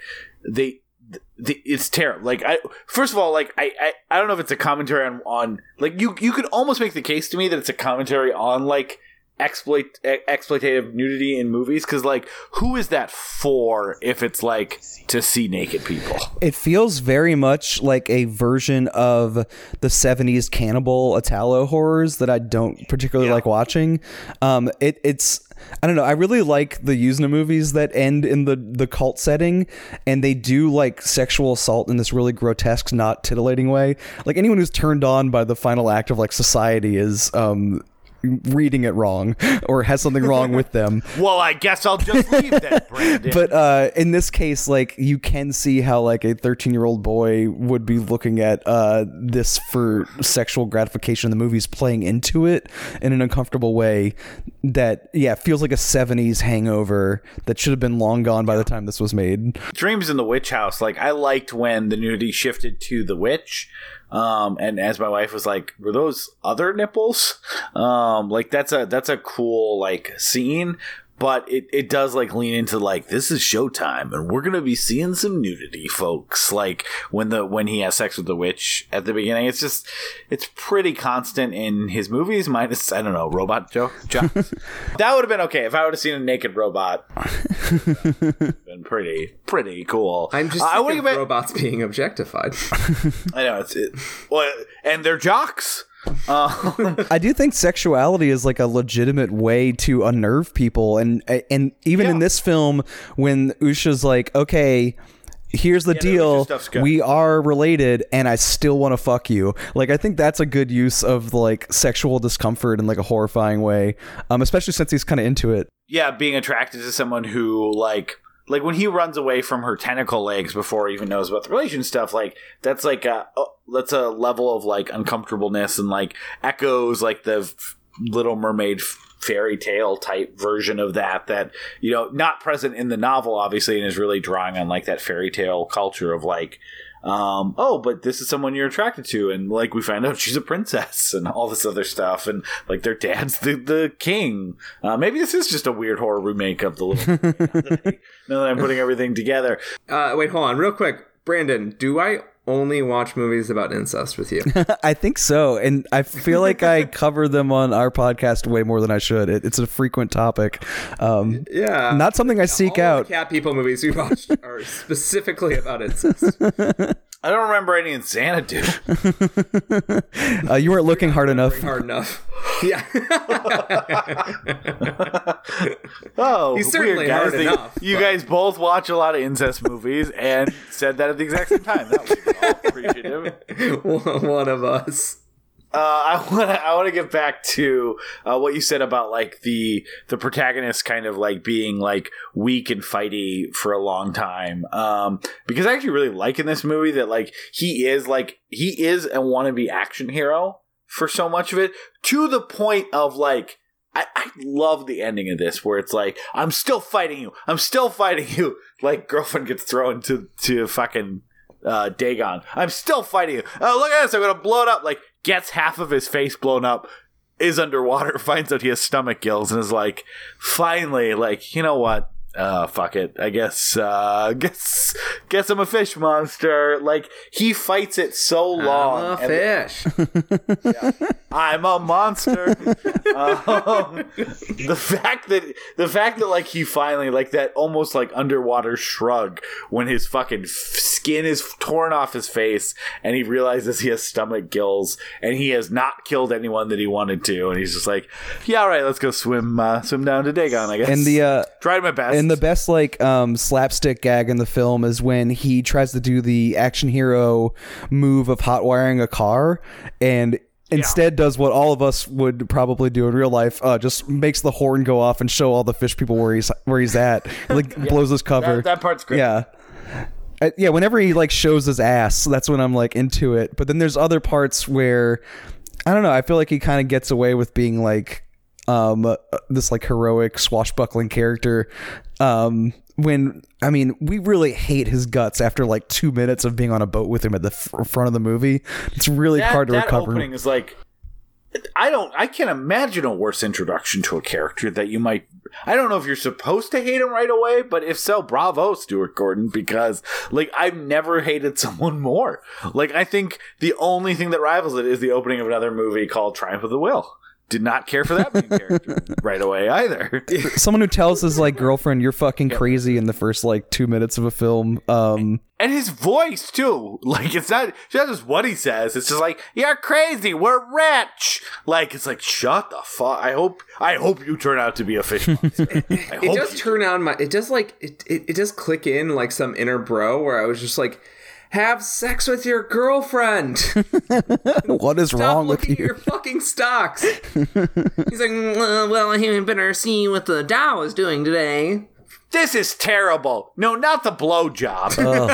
go give me, go keep giving me the blowjob. That's the fucking opening of this movie. Yeah, it, it is, and it's you're, bad. but like you're you're supposed to find him loathsome, right? Like I'm not sure what the So I like the the biggest improvement that I could make to this movie, which would involve time travel, is like you're right. Like all the slapstick stuff, I think he is super ineffective at being an action hero, and he is spending this entire movie like fucking running in this room and bouncing against this one. Like this movie needed a Jeffrey Combs or a Bruce Campbell. Like somebody that's who what could balance that that level of slapstick, but also like he'll he'll make a little turn, and it might only be like a 15 degree turn, but he'll make a little turn where you're like, oh, we're supposed to be scared now, and it works. Okay, got it. Yeah, yeah. Like it. I I honestly believe that uh, if you had, if one of those two people, probably Jeffrey Combs, because it's a Stuart Gordon movie, played the part of Paul, I think this movie is like considered a horror masterpiece. any because that. Sorry, what was that? oh, and he cast uh, the closest lookalike he could find in 2005 too, or 2001. He Did I mean he? Yeah, he. I mean he absolutely did. He does look like Jeffrey Combs, but like.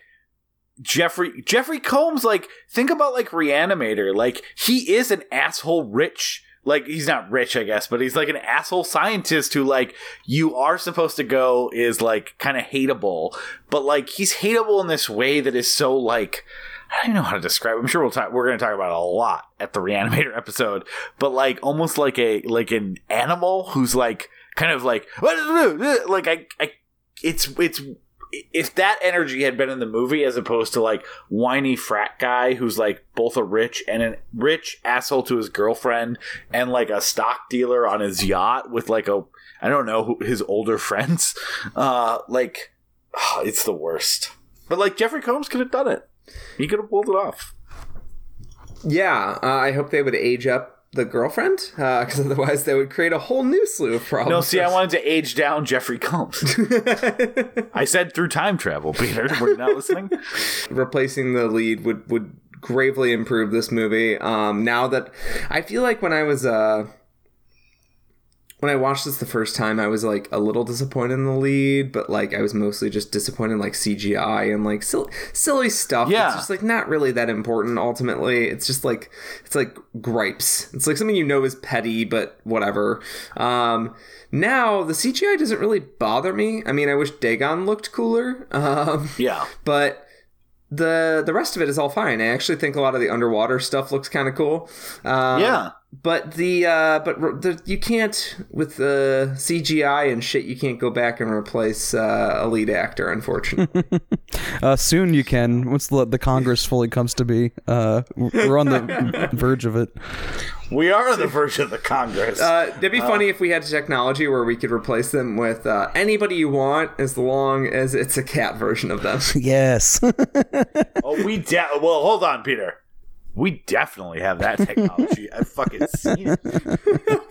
um, I- I think we are essentially out of time, and I think we've talked about most things for this movie. So yeah, little bits or final thoughts. Let's go. Uh, I just think it's funny that um, only because this is like kind of aquatic horror, they threw in two like throwaway Jaws references that don't even make sense in the context of the scene. Like he he hits a fish person over the head and he's like, "I need a bigger cell phone." Um, I, I See, this guy's the worst. it's such a flimsy premise for a joke. Um, but I kind of found how like thuddingly clunky it was amusing. oh, it's brazen. Um, so I don't know. That worked for me. love the lurching uh, pale fish hordes. I love all the gross noises they make because they pull from like reptiles and fish things and birds sometimes. Like they kind of did like a clunky version of what Steven Spielberg did with uh, Jurassic Park, where uh, he was like, "All right, I'm gonna make take reptile noises and like lay them over each other, and it's gonna sound like something you've never heard before." Instead, they were like, "You're like, wait, was that a was that the noise like uh my fucking pet bird makes. Did it just make a caw noise? Um, uh, but I, I, I, uh, I think that like if they had taken the same structure and tacked more budget on, like this could be a legitimate classic.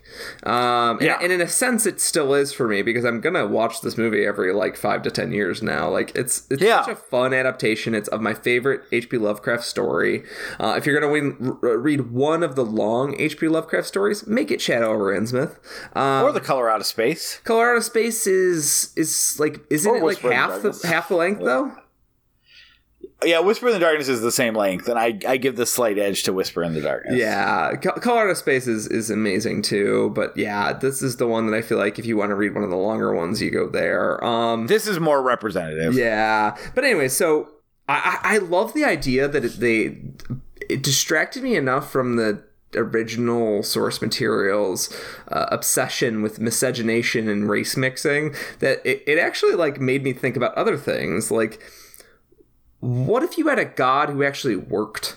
Like you pray and god coughs up some gold and all of a sudden like you, your children can eat again. Like i, I love the concept. Yeah, Dagon gets results. yeah, and that's like that's that's a uh, th- this adaptation made me appreciate something about the original short story, which is like I think sometimes Lovecraft, while he's good at capturing the emotions of his his main protagonist, he loses sight of like what human nature is on occasion. And I love that this makes me appreciate the original story a little bit more because they th- yeah, like if your family is starving, you're gonna pray to whatever god is gonna bring you some fish and some gold so you can eat, right? Like it's it's it's human nature, um, and it makes all the, the these sort of um, congress with these fish people all the more appealing uh, and the fact that there's all these different characters in the movie that make it more appealing like the little kid whose father was murdered like the fact that he loved him like he was he was he wasn't just uh, stuck in some sort of craze like this was his father. He grew up not thinking these these these uh, people were monstrous and so he, they're not monstrous. Um, and uh, same thing with uh, Uxia um, how she you know she's she's beautiful and she's welcoming paul into her room and they have they seemingly have a fate together and that fate is fulfilled like that's it's not seen as a horrifying thing at the end. It's almost seen as like a, a reward. Um, it's seen as a mixed, I would say, a mixed reward almost, but um, it's not seen as pu- some pure horror moment where he embraces his destiny. Um, yeah, but I. Uh, I just think that this movie is a great adaptation because even though it fails on some levels, um, it adapts the story and removes a lot of what I dislike about it, but it captures a lot of the tone and the atmosphere of what the original story is, which I don't think a lot of the adaptations manage to do, especially Stuart Gordon. Stuart Gordon's is usually like, I'm going to use this material as a jumping off point, and then let's go. Like from beyond. The tone of that is entirely different from the original work, but it's yeah. Uh, it's so much more gloopy and goofy as an 80s movie. Um, but that's kind of his thing. I'm going to make it goofier and gorier Yeah. and uh, add uh, characters uh, who are not just the main character. yeah, exactly. Um, and Reanimator is the tightest, I think, between you know the one to one in terms of tone. But I think this one actually helps me appreciate the original tone of the work and and what you could gain by by adapting it a little bit. Um, So, and I, uh, my final note on this is actually there's a very similar movie that if you didn't like this movie but you loved like the setting or the feel of it, the texture, uh, you should watch this movie called Dark Waters. Uh, it's this European horror movie. It's not the Japanese movie or the American remake of the Japanese movie. Uh, this Dark Waters movie, and it's this. Uh, I think it might be on Shudder right now, as of August first, twenty nineteen. Um, and it's uh, it's about a some some convent. Uh, it's about some nuns at a convent who get embroiled in, in the occult, and it's in this like European seaside sort of rocky rocky uh, convent, and uh, I recommend that as well if you're you're kind of on this journey. I think this movie obviously fits the Lovecraft theme better, but someday I want to do Dark Waters on the show. Uh, yeah, you've definitely been recommending it to me uh, since you saw it uh, a couple years ago at Spooktober.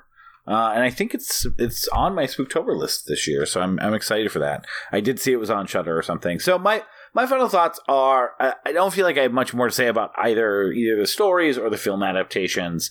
Uh, I just was pleasantly surprised that going back to both of these, that um, you know, I I think in some ways it's just weird to realize how much you've changed. and I know that's not what this we haven't really talked about any of this, but for wrap up thoughts, sure, like uh the recognition that like my memory from Dagon was not about how bad the actor is, was not about how great the practical effects were. It was like 30 seconds of bad CGI that I was frustrated with and like has stayed with me for 15 years. And that was my memory of like Dreams in a Witch House a little bit too. It's like that rat looks stupid. um, so maybe I need to go back to more things I was watching in 2005 that I thought was okay because I was just so surprised at how much I enjoyed both of these and how like the things I uh, was so bothered by that like kept them down from like whatever four four and a half stars and kept him in the three star range like went away. And then my i had different frustrations that feel like how did i not notice that in in 2005 so uh yeah these these were both really great to go back to. Um and that that only makes me more excited for the couple we have left in this month because it has been uh it has been a or uh, how many we have left in this double month because it has just been so much fun and I, I already am I already can tell even with a couple episodes to go uh, I'm gonna be a little bummed when this when this double month is over. These have, these adaptations have been so much fun to talk about and we've had some great guests and we will continue. So Brandon thank you again for coming on our Oh, show thank you for having me. uh, now that you're off of the bandbox hopefully you'll be back on very soon. We have a lot of time to make up for uh, do you want to tell people where they can find more of you talking about movies? Yeah, um, I run a film blog out of New Orleans with a few of my friends, um, and we also have a podcast. Uh, the blog is called Swamp Flicks, um, and the podcast is called the Swamp Flicks Podcast. Uh, so anywhere you you know uh, subscribe to like podcast feeds, you should be, be able to find it pretty easily.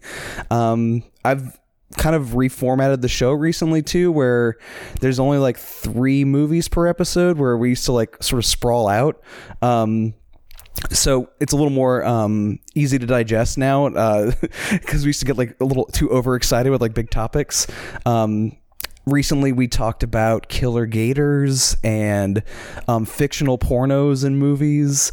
Um, so we're definitely like in a uh, streak right now where we're like hitting our best selves. Um, so uh, never a better time to tune in to our um, goofy little horror movie podcast. I, I just said horror movie. It, it, it's uh it's a little wider range than that, but um if you like this show that you're listening to right now, I think we have a similar sensibility and a similar um, subject interest. Uh, so you might like our other show as well. And I think if you like like uh, more like sticking around and doing like a deep dive on one individual thing, like that's what our show is for. But if you prefer something breezier and you're looking for like awesome recommendations or just like quick fun takes on uh, more movies, uh, I think that I think that Brandon's show is like a fucking great place to get it because like it's so hard to talk about. I, I maybe maybe I'm crazy and like I'm just flipping perspectives, but for me it'd be so hard for me to satisfyingly sum up a movie as quickly as they do and as satisfyingly as they do. So I, I love Brandon's show, um, and I love the fact that like we exist in similar spaces but not the same spaces. So like the the time i've been on the show i, I like got to like oh this the, the feel is all different. Um oh thank you. When there's a topic that like aligns with my interests um there's not many podcasts that i get this excited about just oh, because yeah. like uh, I can think of like the when you guys did the Shack and Christian evangelical uh, cinema, and then like, uh, is there good torture porn? Like, uh, like just seeing those pop up on my feed are like, yes, this is what I want to hear people talk about. Like it, it, and people that I love to listen to talk about. So, uh, you know, we, they, they, um, not only do they talk about movies, they have this, uh, concept of doing these broader subjects and talk about more than just one. And that's, that's really like, uh, that's really appealing for me in a lot of different ways and not something that a lot of podcasts do. Uh, and the ones that do it uh, rarely do it as well as them. Um, so yeah, like great podcast. Um, I'm glad 66% of the people on this uh, on this recording have been on the podcast. I will write that wrong by the end of the year. We need to have Aaron on. Sure, it'd be a lot of fun, but you know, it's it sounds great. Is what I'm saying. Yeah. Um, the actual themes you guys pick are just so goddamn fun especially like yeah. if you're into trash if you're into like more Criterion and respectable fare like they kind of lace in through all of that and it's just it's it's a good time. Thank you all very much. It's very sweet we'll have links to it in the show notes um, both to the podcast and to the website so uh, and I they, they have one of the best uh, end of the year wrap ups I always look forward to as well. So uh, and unlike our show, it's about the year that ended as opposed to a previous year. So, uh, but anyway, so next week, uh, surprise episode that Peter and I literally could not be more excited about. We are doing an something that we had talked about uh, covering, and then we're like, man, I don't, I don't know if we can squeeze in another one this month. Uh, a um, remake of From Beyond from 2013 called uh, Banshee Chapter that uh, that actually got pretty good reviews and you know, I we don't get a chance to do that many modern adaptations, like really like you know five years ago adaptations of Lovecraft. From Beyond is one of my favorite Lovecraft stories, and we really love the adaptation. So this was exciting to do, but we just didn't know if we were going to be able to fit it in. And lo and behold, we had the opportunity to uh, have a guest on who had also wasn't on their radar, who is a huge Lovecraft fan, uh, Gary Butterfield of uh, uh Duckfeed uh, who produces podcasts and, and, is on podcasts like uh, Bonfireside Chat. Uh, and watch out for fireballs, and they actually just started uh, with his with his uh, recording partner Cole Ross uh, a, a, series on uh, Lovecraft adaptations as well called Unfilmable. So he's going to be joining us to talk about Banshee Chapter next week. Peter and I, I, I, believe we're Peter. How would you, would you say you're pretty excited? Uh, yeah, I think I'm uh, nervous. I think I'll be. yeah, I'm I nervous I'll be too. excited once I get over that. I will be a little. I will definitely be a little nervous. So, for those of you guys that don't know, I, I'm, I'm going to say it now, so I don't say it to his face again as we were emailing uh, back and forth. But like the reason that Peter and I started this podcast was because of Gary Butterfield and Cole Ross, because we uh, we both were obsessed with Bloodborne, which is a Lovecraft inspired uh, video game, and we found their podcast that covered Bloodborne, and uh, we were both like, hey, these two people live on opposite sides of the country, and their podcast sounds pretty good. Maybe we could do something like that. So uh, I'll we'll save all of the we wouldn't exist without you for the the episode is actually on because I'm sure that's embarrassing to gush, but we'll gush now that uh, this yeah this is really exciting. So uh, so Banshee chapter surprise episode next week with guest Gary Butterfield from Duckfeed. Yeah, we are we're uh irrevocably pumped. yes. So let's next week we are doing some more Stewie Stewie G uh, and his pal Brian uh, Yuzna with a double feature. Uh, in our last movies that we're covering this month, uh, before we wrap up with a Bloodborne episode that we've talked about, and those are Reanimator and Bride of Reanimator with returning guest Luana Saita. Yeah, that's gonna be a lot of fun. Uh, we are uh, saving one of the, I think, the most beloved Lovecraft adaptation uh, for the end of the month, and and I mean that in the sense the most beloved movie. Um, yeah, because a lot of people forget that it's a Lovecraft adaptation entirely. It's just one of those movies that people just fucking love, and it's so good. Yeah. Yep. So we'll be covering Reanimator, Bride of Reanimator, and the two minutes in American Beauty where Kevin Spacey recommends Reanimator to his. um, yeah, we are not. We're, not. Doing we're not gonna. We're not gonna cover that. We're not gonna cover that part. Yeah, I'm not gonna cover that. Fun fact, or not fun fact. Uh, that's the that's the first time I ever heard of Reanimator was from the movie American Beauty. Well, that's funny. I was way into uh, to gloopy horror movies far before I was uh, even humoring these uh, these Oscar movies. Well, it's 1999. Peter, like I was 16. You were I don't know. Were you born? 1999. it would have been yeah. uh, eight. Okay, so American Beauty not quite up your alley. yeah, 1999. Got it. Uh, all right. Well, uh, Brandon, thank you again for coming on. Uh, we will see you next week with some more goopy Lovecraft horror stuff. Bye, everybody.